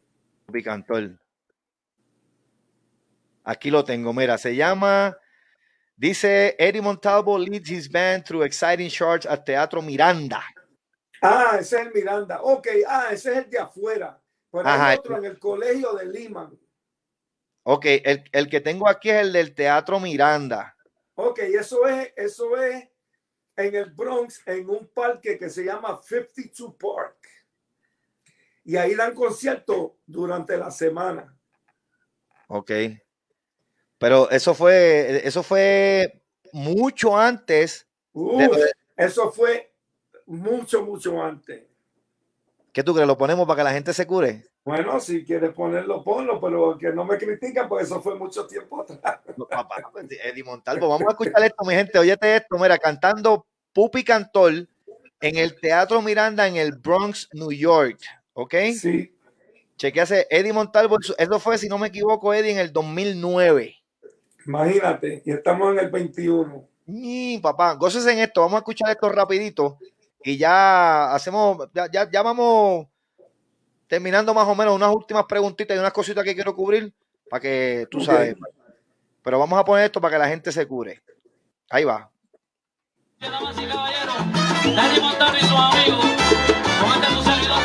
Escucha. Con mucho respeto, que lo disfruten. Ese pupi la changa.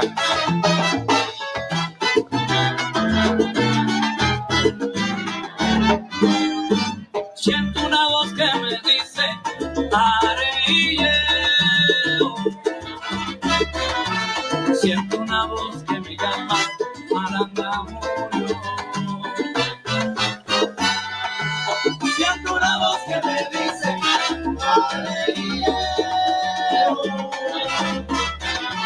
siento una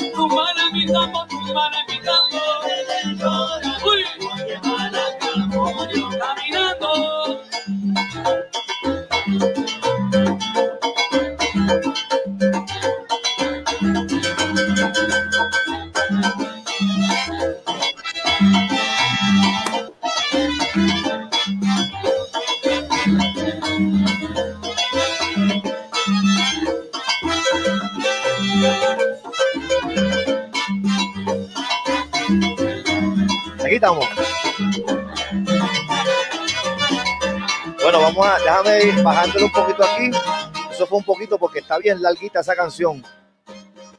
Está bien larguita, pero quería que escucharan, quería que escucharan esta gente, los que están conectados, de esa historia, para que tú veas, Eddie. Aquí volvimos.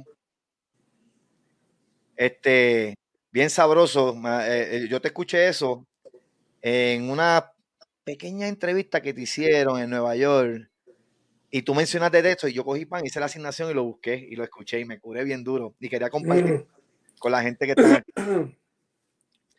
Me, pone, ok, me pone, eh, Jaime Beamer me hace una pregunta que te haga, que cómo tú pones el talento de Frankie Ruiz y cómo lo reconoces en la salsa.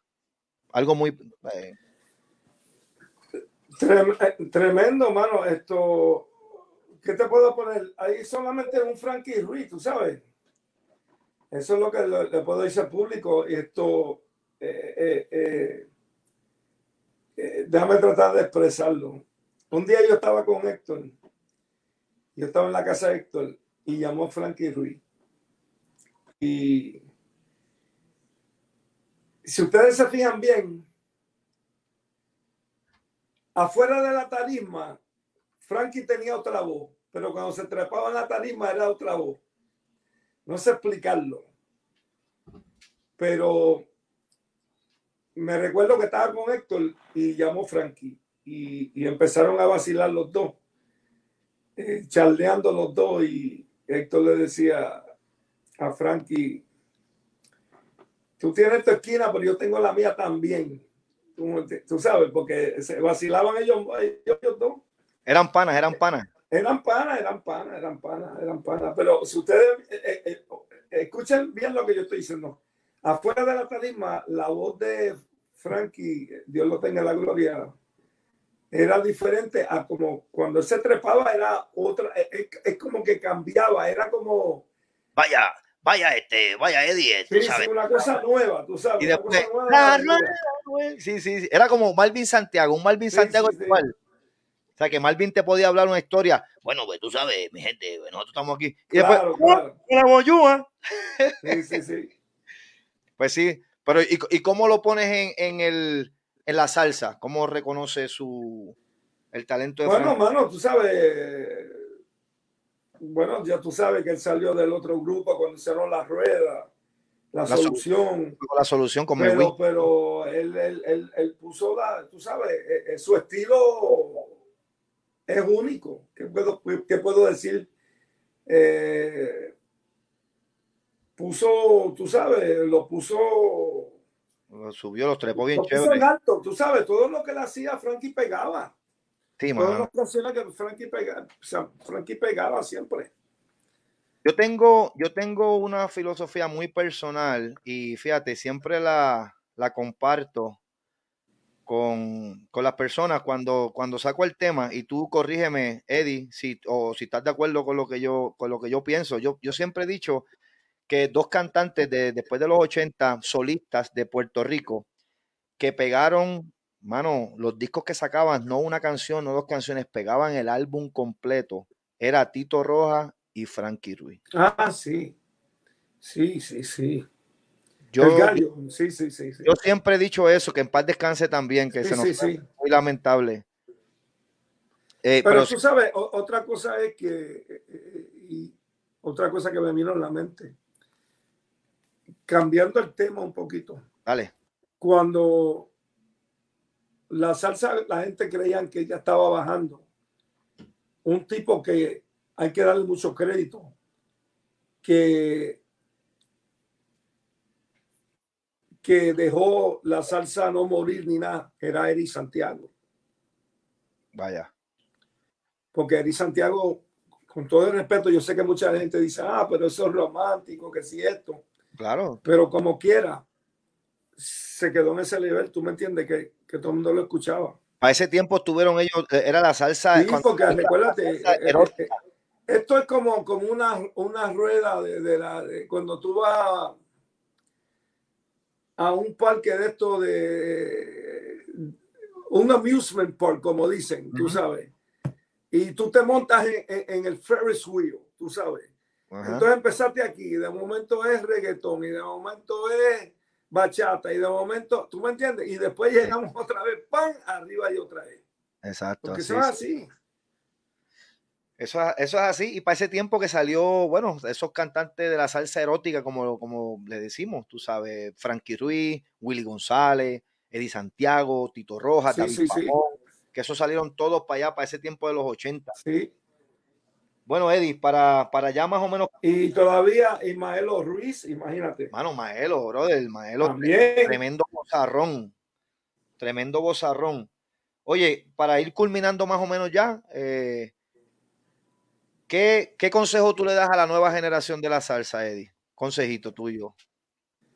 Bueno, papi, que estudien y, eh, eh, y- te lo digo la verdad, esto tienen la oportunidad de estudiar y, y- también escuchar, y lo digo honesto de corazón, hay que escuchar la vieja guardia también, porque uno aprende de eso, tú sabes. Y, y- yo sé, y yo digo esto honesto, porque muchas veces uno está con, con los muchachos que, que es la generación nueva, dicen, ah, estos viejos. Pero tú sabes que estos viejos fueron los que tuvieron que estudiar para lo que ustedes saben ahora, para llegar a ese, a- a- a- ese extremo. ¿Tú me entiendes? Estos muchas veces, ah, estos viejos, ah, estos viejos, pero bendito, estos viejos pasaron por lo que ustedes no han pasado. Eso te iba a decir. No han pasado por lo que, no, ustedes no han pasado por lo que nosotros hemos pasado. Bueno, yo te di, yo te di ya un la, sí, sí, dos sí. Ahí va a llegar, ahí va a llegar. Cuatro cuadras, la nieve en la cara, cuatro pisos para afuera sin elevador, tienes que subir cuatro pisos con dos congas, te montan un tren con dos congas. Esos tiempos era una tranca que parecía una cruz. Tú ponías un token y empujaba la tranca. Tenías que ponerle una conga la primera. La segunda, después meterle el token, empujar la tranca y después echarte los dos monstruos encima y montarte en el tren. Ah, en el Ajá. tren la ponía y decía, gracias a Dios, la pude, la pude poner aquí en el piso.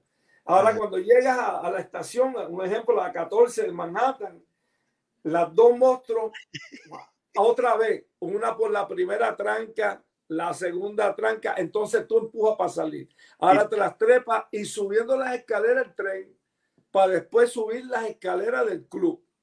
No, mano, no.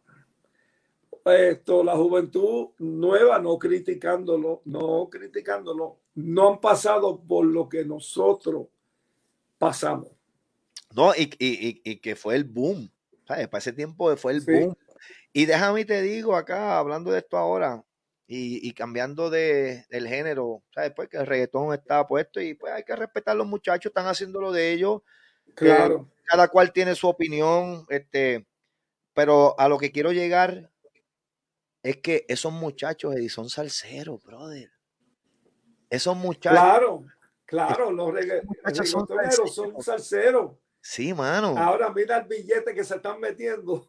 La pegaron duro, la pegaron duro, mano. Tú sabes, y hay, que darle respeto porque la pegaron duro, tú sabes. Hay que respetarlo, papá, hay que respetarlo. Y pero si tú entrevistas, por darte un ejemplo, por darte un ejemplo que no son ni puertorriqueños, te voy a poner a, a J Balvin y a Maluma, que yo lo, he escuchado de su boca. Mira, este, ¿y, cómo, fueron sus principios en la música? No, pues yo me crié, mi papá y mi mamá, escuchando a Frankie Ruiz, escuchando a la Fania, esto la voz. ¿Sabes? La raíz de estos muchachos de la nueva generación del reggaetón, la raíz fue la salsa. ¿Tú me entiendes? Que la gente, bueno, los chamaquitos ahora, obviamente jóvenes que, que solamente han escuchado el reggaetón, que no saben un poco más allá, pero ellos como tal, el reggaetonero, el cantante reggaetonero, la base es de salsa. Sí, sí. ¿Tú me entiendes? Tienes razón. Y, se le repite. Pero es, una era nueva, ¿tú me entiendes? Esto. Imagínate la Fania cobrando lo que ellos, lo que ellos cobran ahora. En aquel, en, aquel, epogeo. Dime tú hubieras dejado el trabajo de la, eléctrica, de la eléctrica. no hubieras pasado todo lo que pasaste, bro. De eso era otra cosa que la gente me decía, montarlo. Tú estás tocando con Héctor, tú estás tocando con la Fania. ¿Por qué tú estás trabajando? Yo decía, no, papi, esto tiene su final. Como decía Héctor la voz, todo tiene su final. Esto no va a durar para siempre. La gente, yo me recuerdo, yo, mira, me traíste para atrás, pues yo me recuerdo, metió, yo, yo metí en un hoyo trabajando y de momento yo subo a la escalera para subir a, donde estaba la, calle, porque yo estaba metido en el hoyo. Y un día una persona me dice, Montalo, ¿ese eres tú? Y dije, sí. ¿Por qué?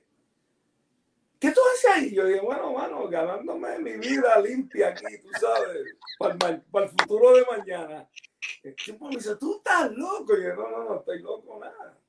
Tú sabes, no estoy loco nada. Es que, mira, le doy las gracias a Dios porque imagínate con este COVID que salió ahora, los músicos que han vivido de, solamente de la música, imagínate qué duro se lo ha puesto.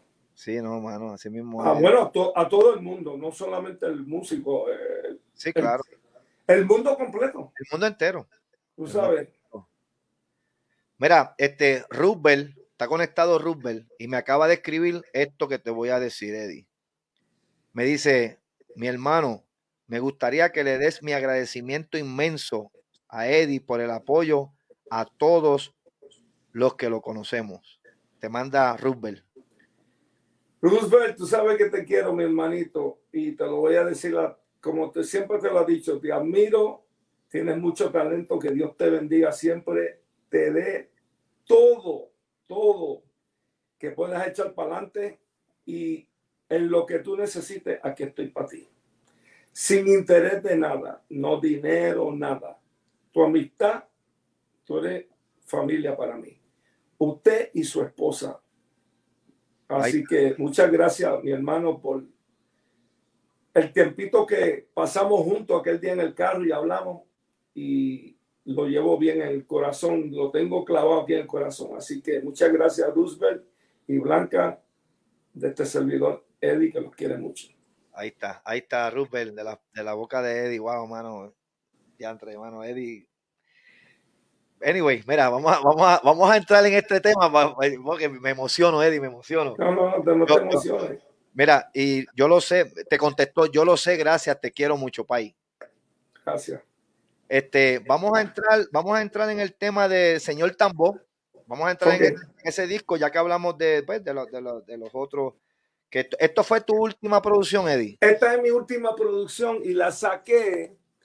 Esta producción salió honestamente. déjame ponerte grande aquí. Y a la semana, a la semana salió el COVID y el disco se quedó, ya tú sabes, en la caja. Pero aquí hice como siempre hago, mira, siempre le doy el, mérito a los, músicos. Tú eres old school, eso, eso lo hace old school, Eddie. Ok, siempre el mérito a los músicos. Ahí está. Esto, miren, miren, ah, si pueden ver esto. Ahí te digo, Pichi Pérez, está Luisito Carrión, ahí está de la nueva generación.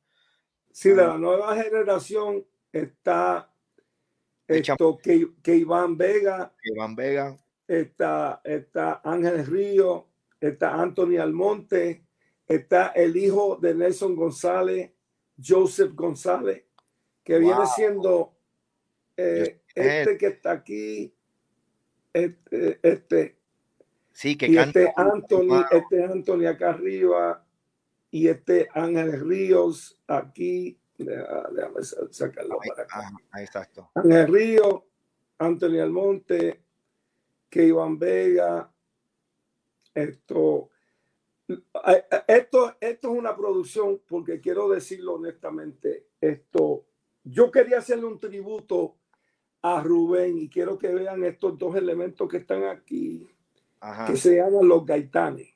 Los gaitanes. Ok, esto, esto fue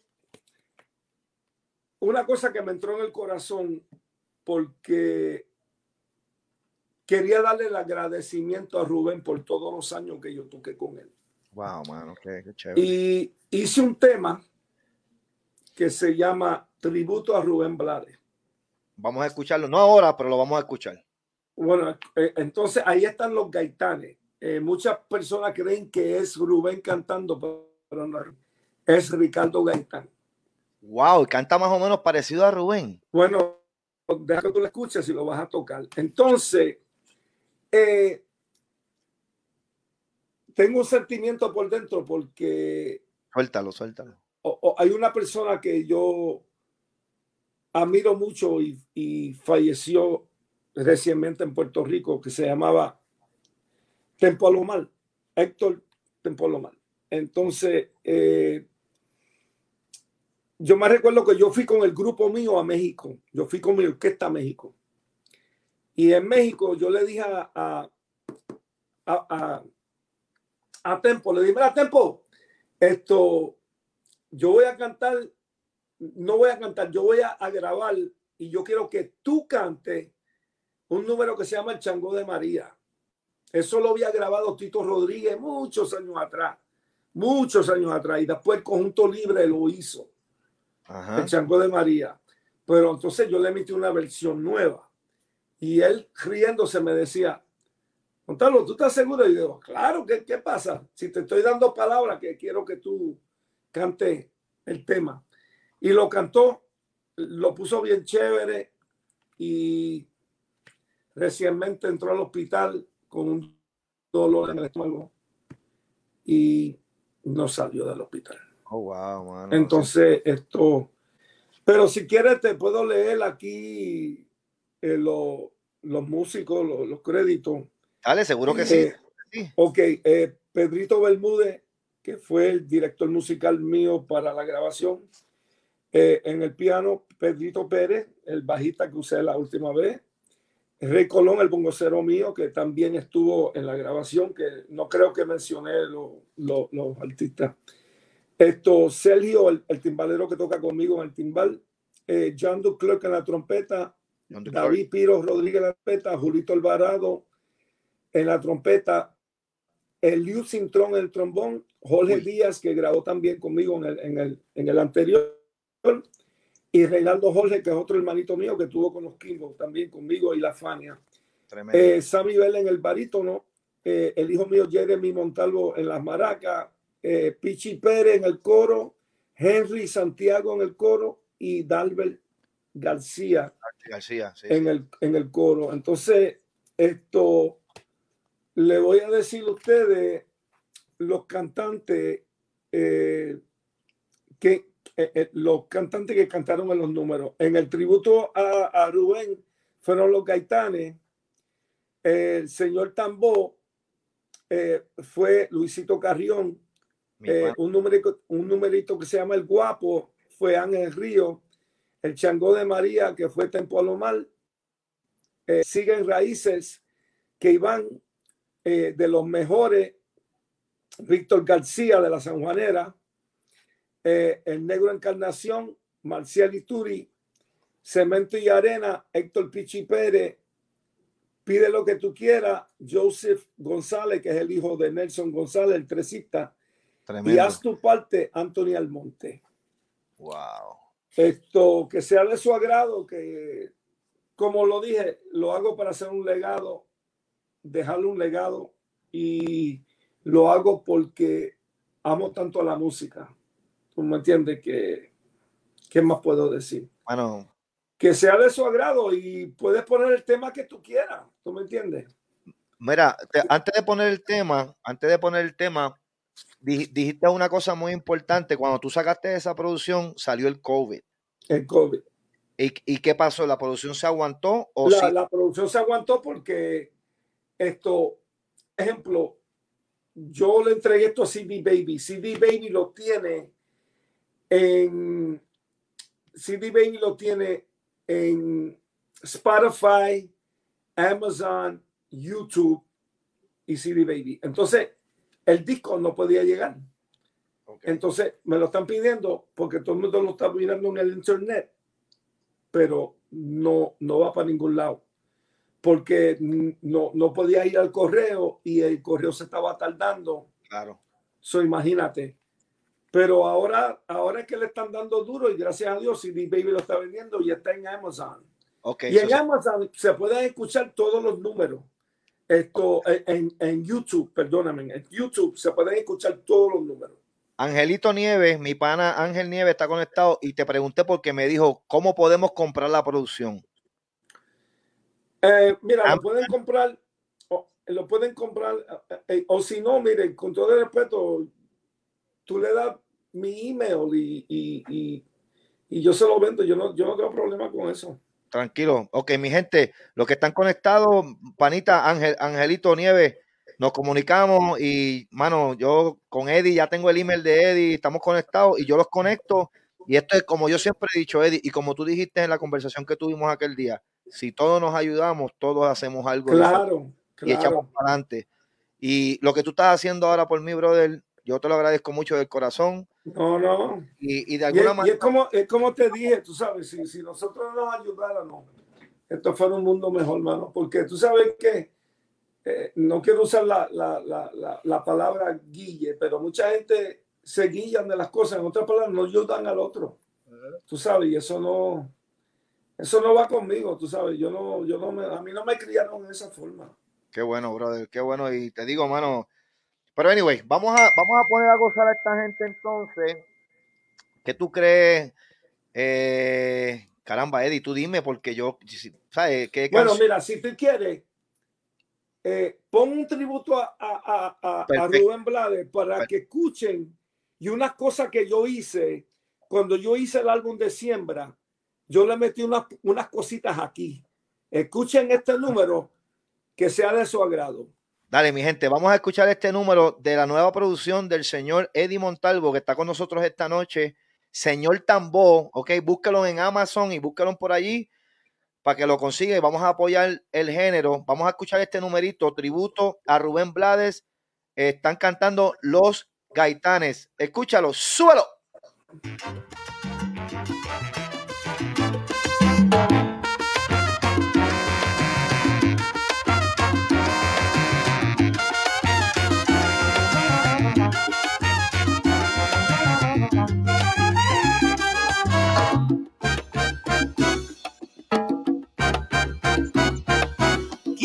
súbelo. el Rubén, es abogado, actor y gran cantautor, para la vida un regalo. Conocerle es un honor, lo sabe quien lo ha escuchado. Sabemos que Rubén Panamá Blades vive haciendo historias. Hay que reconocer que el aporte de él en la salsa es de gloria. Dice me voy pues a mi pueblo a tener. Eso es honrar. El aplauso es de él, gracias siempre Rubén, suerte en tu trayectoria. El aplauso es de él, gracias siempre Rubén, suerte en tu trayectoria. Un aplauso para Rubén y que lo disfruten. Haciendo pauta en la salsa, como no, siempre sembró la semilla. Un aplauso para Rubén y que lo disfruten vida. Tranquilo estaré porque si es de Rubén, qué canción que no se olvida. Un aplauso para Rubén y que lo disfruten vida. Con los Álvarez Rodríguez Barreto y Colón y Seis del Solar así arrancó.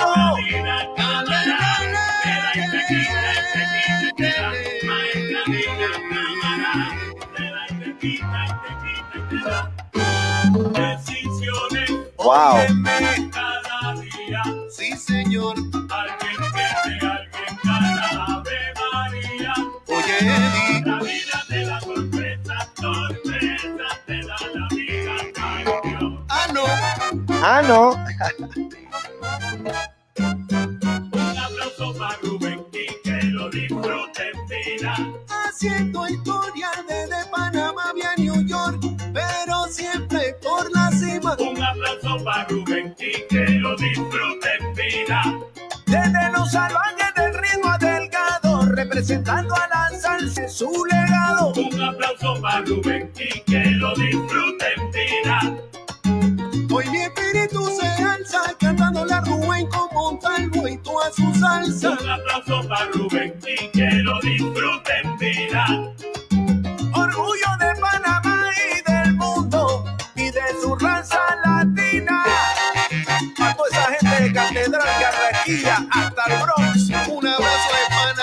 y Puerto Rico. Se parece, brother. Juega Sensei, vaya. Montarlo.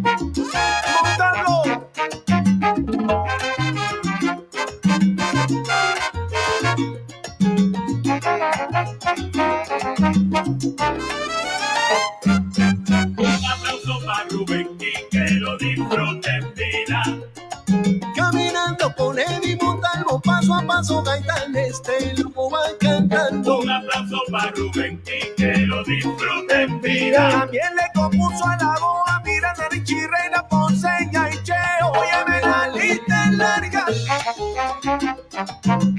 Tremenda rumba, Eddie. Esto se puso bueno. Montalvo y Gaitanes. ¡Ay! ¡Papea! ¡Reinaldo Jorge!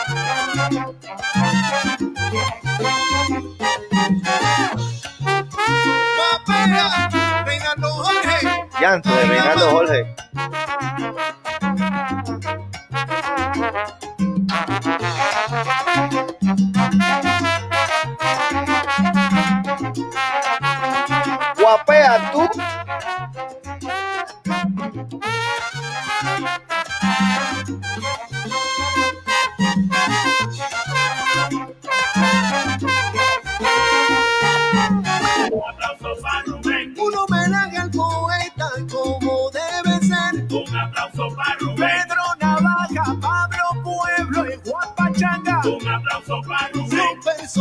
Personajes que creo que mi memoria guarda. Un aplauso para con Rubén. de Solar y Montalvo se formó la Un descarga. aplauso para Rubén. Y a Rubén Panamá la bendición le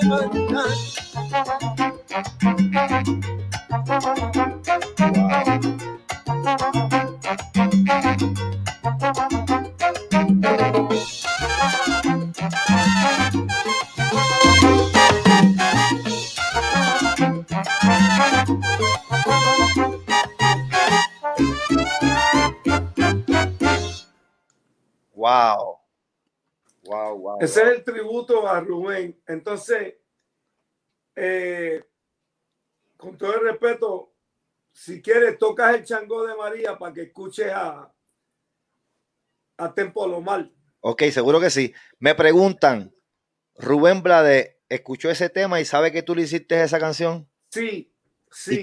¿Y qué, te dijo? Porque, porque voy a ser honesto con ustedes. Yo cogí miedo que me fueran meter una multa porque yo usé un par de temitas como eh, de, del álbum de los Coros, los coros, sí, Porque tú sabes, te, te, pueden meter una multa por eso. Entonces yo le dije a Rubén, mira Rubén, yo hice algo de corazón que para, para ti, porque yo te aprecio mucho por los años que yo he pasado contigo eh, en, el, en, el, grupo de los seis solar. Y él dijo, dale para adelante, no te apures. ¿Qué te pasa, chico? No, dale para adelante. Así. dale para adelante. Wow, o sea, y, y, Pero, ¿verdad? que muchachos suenan como, como Rubén. Muchachos, sí, mano. Sí, sí. Pero, pero eh, ¿lo escuchó Rubén? ¿Lo escuchó? Sí, lo escuchó. Eh, eh, porque, porque esto. Muchachos, Rubén eh, es algo serio. Rubén, esto yo, yo lo llamé, le dije, mira, yo yo grabé una cosa ahí y quiero decirte que te quería coger de sorpresa, pero te quiero preguntar porque no quiero que tú me vayas a tirar los perros encima. y se lo ah. expliqué, le se lo expliqué y me dijo, dale para adelante, montalo, dale para adelante. O sea, Qué chévere. Ok, pues vamos entonces. Ese es el número, el chango de María. Ajá, vamos a, vamos a escuchar. Mi gente, estamos eh, eh, tocando la producción Señor Tambó de Eddie Montalvo, salseros que están conectados. Vamos a apoyar el género. Está sabroso, me están poniendo por aquí. Diantre, bro, el tremendo, qué clase más sacote. Eso no lo habían escuchado. So, ya que lo están escuchando, eh, rieguen la voz. Señor Tambó de Eddie Montalvo. Ahora vamos a escuchar el Changó de María. Gózatelo en la voz de Héctor Tempo Alomar, que en paz descanse, buen amigo de Eddie. Y vamos a escuchar este temazo. Suelo. Voy a casa de Sofía. Espérate, espérate, espérate, que se fue un poquito para adelante. Ahí vamos ahora. Ahora sí. Zúmbalo.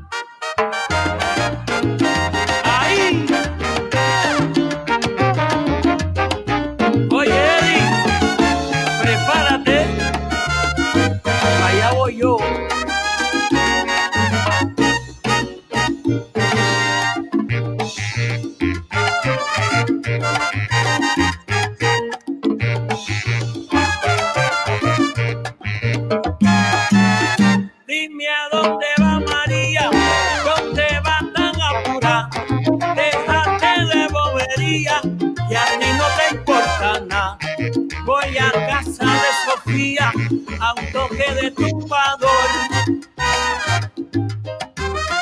Porque es la rumba mía, porque es la rumba mía y yo la bailo con chango.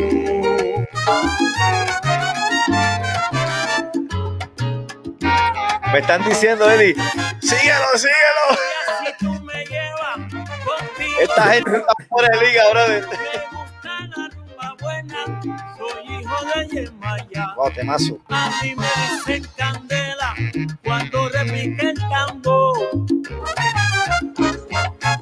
Y si la rumba está buena, y si la rumba está buena, que yo la bailo con chango.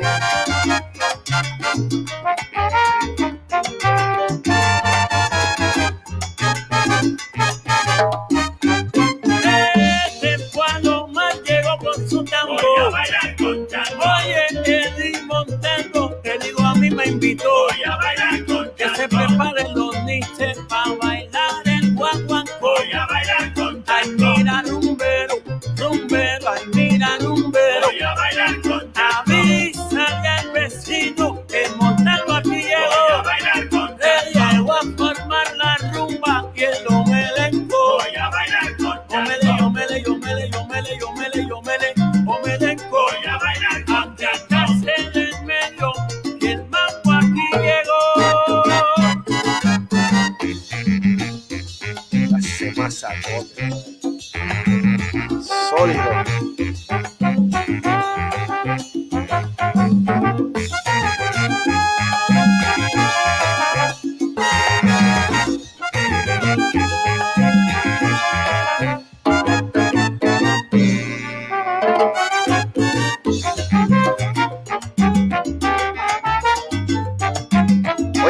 Esto hay que tocarlo en el club.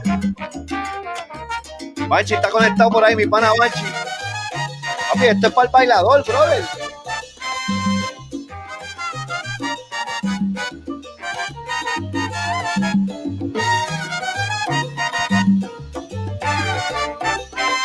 Súbalo, Angelito, gozando.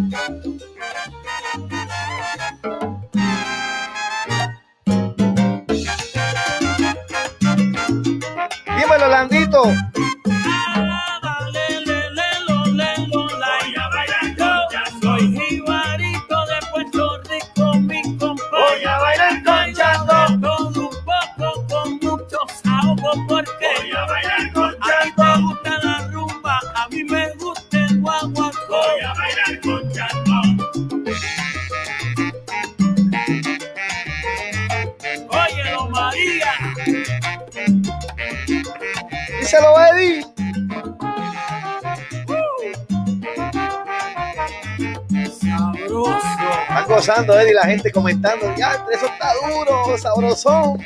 ¿Verdad? Sí.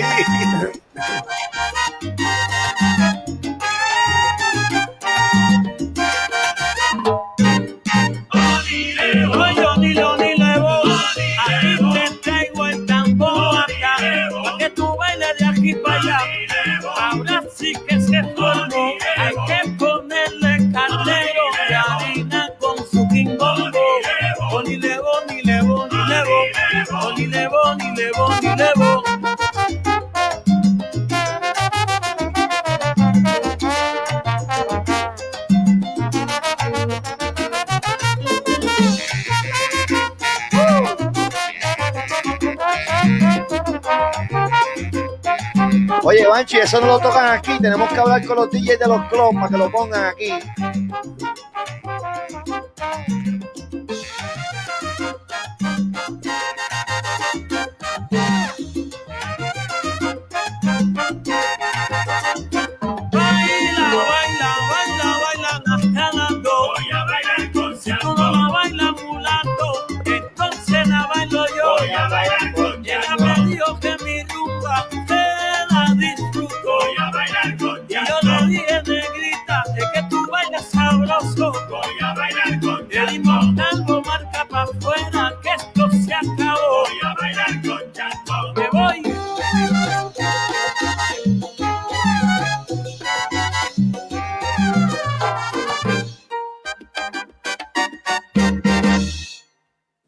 Muchachos. No, mano. No, Mano, mira, nos pusiste, nos, nos pusiste a mover los pies, brother. Diantre, mira, están diciendo, te digo, ese tema está bueno para coger tremenda arrastrada. Te lo compro, Montalvo. Eh, wow, pesado, pesado. Estamos gozando, papá. Gracias, gracias. Wow, brother. Eh, no, ese no lo había escuchado, Eddie. Ya, yo había escuchado un par de números de ese disco, pero ese no lo había escuchado. Brother, no, mano. Esperemos que, esperemos que tú puedas este, mover ese disco, porque de verdad que, chacho, mano, ¿qué te puedo Gracias, hermano, gracias. no, no, aquí estamos como, aquí estamos para, para apoyarnos, brother, y, y lo vamos a mover. Te voy, lo- yo voy a mover mis cositas también para echarlo para adelante, para que la gente lo escuche. Gracias, man, gracias, de verdad. Sí, sí, mano. Wow. Bueno, Eddie, yo pues, brother, no me queda más que Bueno, gracias, gracias a ustedes, gracias al público oyente que se ha quedado hasta tres horas sí, aquí aguantando, aguantando a Montalvo y a Moncho. y a Moncho, sí. Ok, así que muchas gracias, que sea de su agrado. Aquí estoy para ustedes. Esto, ya usted sabe, esto está en Amazon o si no, Moncho le da el email mío y, Seguro que sí. y yo, lo, yo lo envío, me lo pagan, yo lo envío, lo que sea. Pero, anyway, lo que quería decirle, muchas gracias a ustedes, que sea de su agrado y Dios quiera que con lo que dije no ofendí a nadie, tú sabes. Pero ustedes me hicieron la pregunta y yo se la contesté lo más profundo y sincero que yo pude.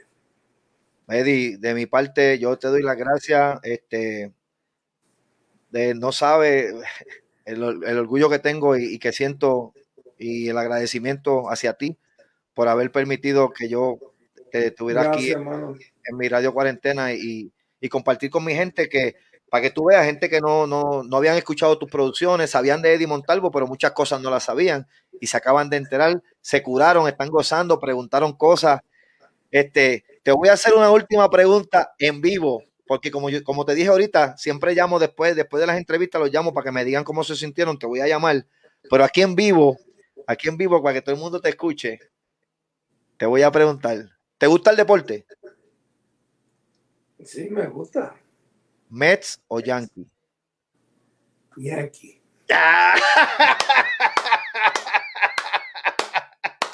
Mi gente, Eddie Montalvo aquí con nosotros. Sabrosura. Voy a poner otro numerito. Voy a poner otro numerito y nos vamos. Muchas gracias, Eddie. Mira, si, si quiere puede poner porque, porque le guste el guapo. El guapo. Voy a poner el guapo. Cuando se acabe la canción, decimos un adiós completamente. Digo, un hasta luego. No es adiós, sino un hasta luego.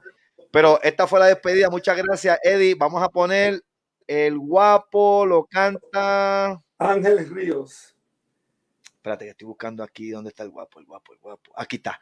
Ángel Ríos. Vamos a poner el guapo de la producción, señor Tambo. Disney Plus, Hulu espérate, ESPN eh, Plus. sin anuncio, sin anuncio, espérate. Adiós, espérate, aquí, pam, pam. Estamos en vivo, mi gente. El guapo. Aquí está, el guapo. Pam, aquí quedó. ¡Súbalo! Eddie Montalvo, Radio Cuarentena, mi gente, muchas gracias. Gózalo, salsero. Más salsa que pescado. Oye, Eddie, vamos a comer ostras allá en la palguera. Ostras, ¿te gustan los ostiones? Yo te voy a llevar para allá. Estaban tocando un baile los muchachos del solar. Y yo agarré a mi jevita y me la llevé a vacilar. En eso llegó un paluca con careta de matón. Y creyéndose muy guapo, quiso romper el rumbo. Yo anhelo tan imprudente, no le pude contener. Y lo llamé para afuera para arreglar cuentas con él. Lo primero que La gente están comentando, bueno, Eddie, se están despidiendo que, que nos quedemos tres horas más. ¡Súbelo! Eddie Montalvo.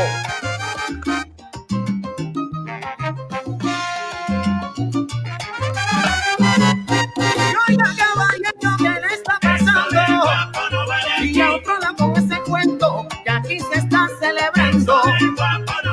Si tú sigues con tu labia, vas a tener que pelear.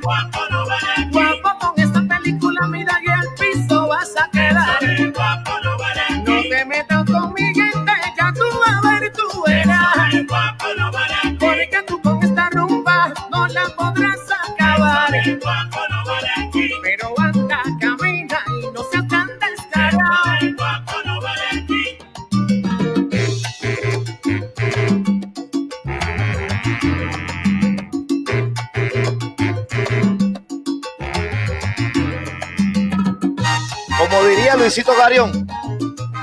Oye, Eddie, pero este masacote está bien duro.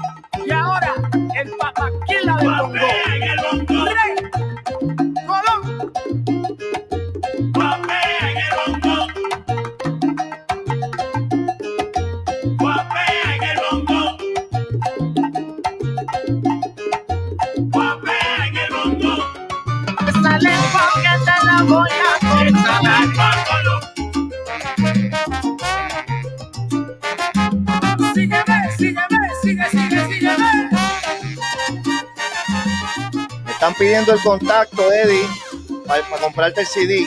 Vamos a moverlo. Los muchachos están ahí, los salseros están activados. Están activados. Dice, muchacho, yo quiero eso, yo quiero eso. Seguro que sí, Orlandito. Ahorita te envío la, el contacto.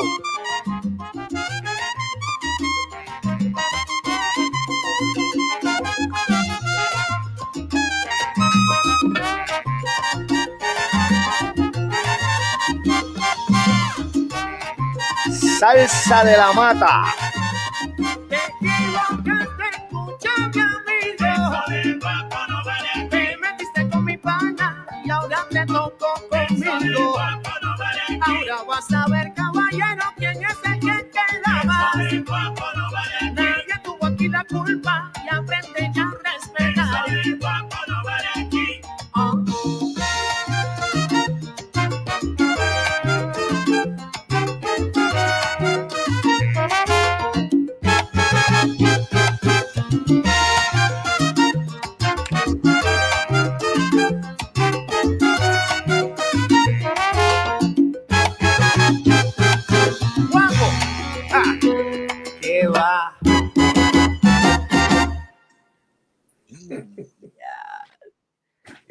te estás curando porque hace tiempo, hace tiempo no lo escuchaba. Hace tiempo. Tú sabes que cuando uno, honestamente, cuando uno graba, uno no, no, no pone el producto, uno ya, tú sabes. Te transportaste a cuando lo grabaste. Sí, mano. Qué bueno.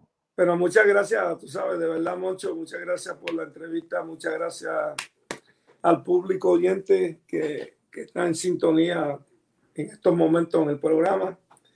Mis bendiciones para todos, los quiero a todos y aquí estoy para servirles en lo que les puedo ayudar de corazón, sin interés de nada. Gracias, Eddie. Eh, me despido con, con un agradecimiento. Gracias. Mira, mira. Mira, mira, viene Ya veo, ya veo. Nacional, Día Nacional, viene Tiene, tiene disfrazado. el Día Nacional de la Florida. Sí, brother, este, lo agradezco mucho. Mira, me despido ahora, pero si no te molesta, te voy a llamar ya mismo por teléfono. Hay mucha gente que me están pidiendo tu información Ok, para que entonces me digas qué, qué información puedo dar. Si quieres, antes de, antes de irnos, eh, si puedes decir cómo te pueden encontrar por las redes sociales, si tienes redes sociales. Bueno, sí, me pueden, pero tú sabes que si no me pueden enviar un, un email. El email mío personal es edifania.gmail.com. Lo voy a repetir. Edifania junto edifania arroba gmail.com. Ahí está mi gente. Ese es el email personal de Eddie Montalvo, que estuvo con nosotros aquí. Comuníquense con él por el email, tiene los discos. Como él dijo, esto es una producción personal de él. él esto es Pulmón Production, tú sabes. Sí, señor. Así que vamos a apoyar a nuestra gente, el señor Eddie Montalvo, que nos ha dado tanta música en todos estos años. Acaban de escuchar una historia, una entrevista que para mí esto, yo, yo, yo, yo, no, yo no sé cómo yo voy a guardar esto, que no me lo vayan a quitar de Facebook o algo, guardarlo, porque, brother, esto es para la historia, por lo menos para mí un honor inmenso. Y nada, aquí nos despedimos, Eddie, te llamo ya mismito. Ok, chao. Y con tu permiso, me me voy a despedir de ti, pero voy a volver a poner otra canción para que la gente se cure y te llamo. Sí, si quieres, mira, con todo el respeto, el de Luisito Carrión, esto, señor Tambo. Ok. Lo pone, ¿Te quedas ahí? ¿Lo escuchas con nosotros? Bueno, está bien, yo me quedo. Hacho, sabroso. Ese Eddie Montalvo está gozando. Vamos a buscar el señor Tambo con el señor Histeria. Vamos a ver qué pase por aquí. La gente están diciendo gracias, Eddie. Te están dando las gracias por ahí. Horacio Acosta, gracias por tan excelente entrevista. Gracias a ustedes que estuvieron conectados todo este tiempo, de verdad que sí. Ustedes son los bravos. Díselo, Luisito.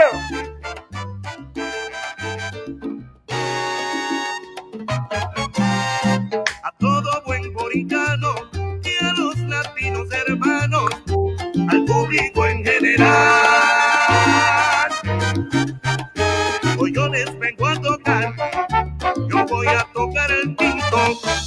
el bongo y la tumbadora.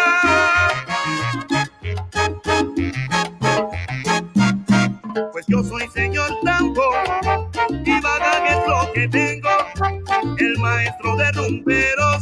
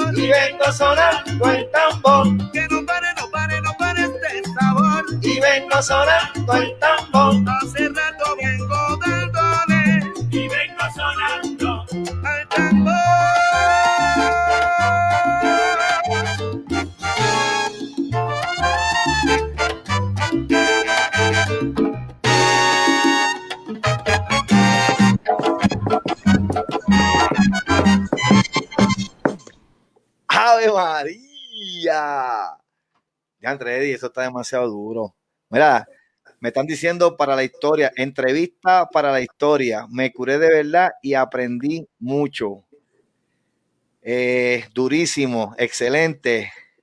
Uno de los cantantes de cuando hiciste el tributo de lo de Rubén Blades, que se pareció un poquito a Tony Vega, uno de ellos. Eh, este hombre es de los buenos de verdad, humilde. Ya, Tredi, te digo. Gracias, hermano, gracias. No, mano, la gente. Gracias a ustedes, gracias a ustedes. Ah, recuérdate, esto, siempre lo digo, mano, esto, ustedes son los que nos ponen a nosotros donde estamos. Claro, Dios primero, pero esto, ¿por qué digo eso? Porque yo he viajado al mundo y es el público como ustedes que aprecian al músico. Y me duele decir esto, pero algunas veces el músico no es, no es lo que uno cree, tú sabes. En otras palabras, ustedes quieren tanto al músico y alguna vez el músico se echa para atrás y esa no es la forma de ser.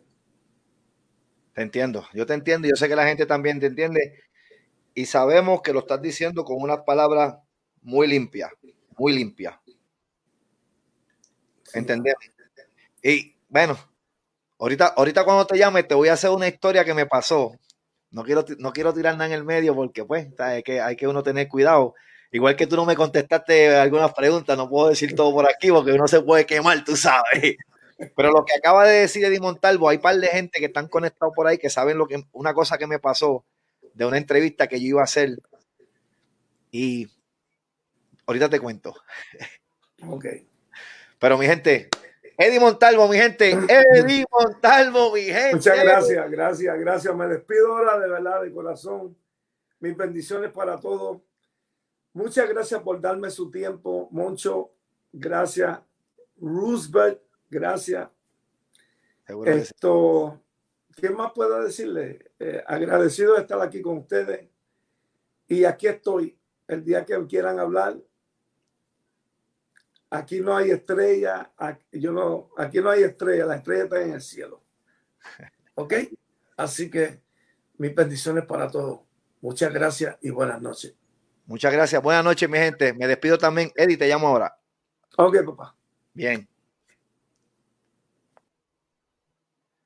Mi gente, aquí su panita el Moncho.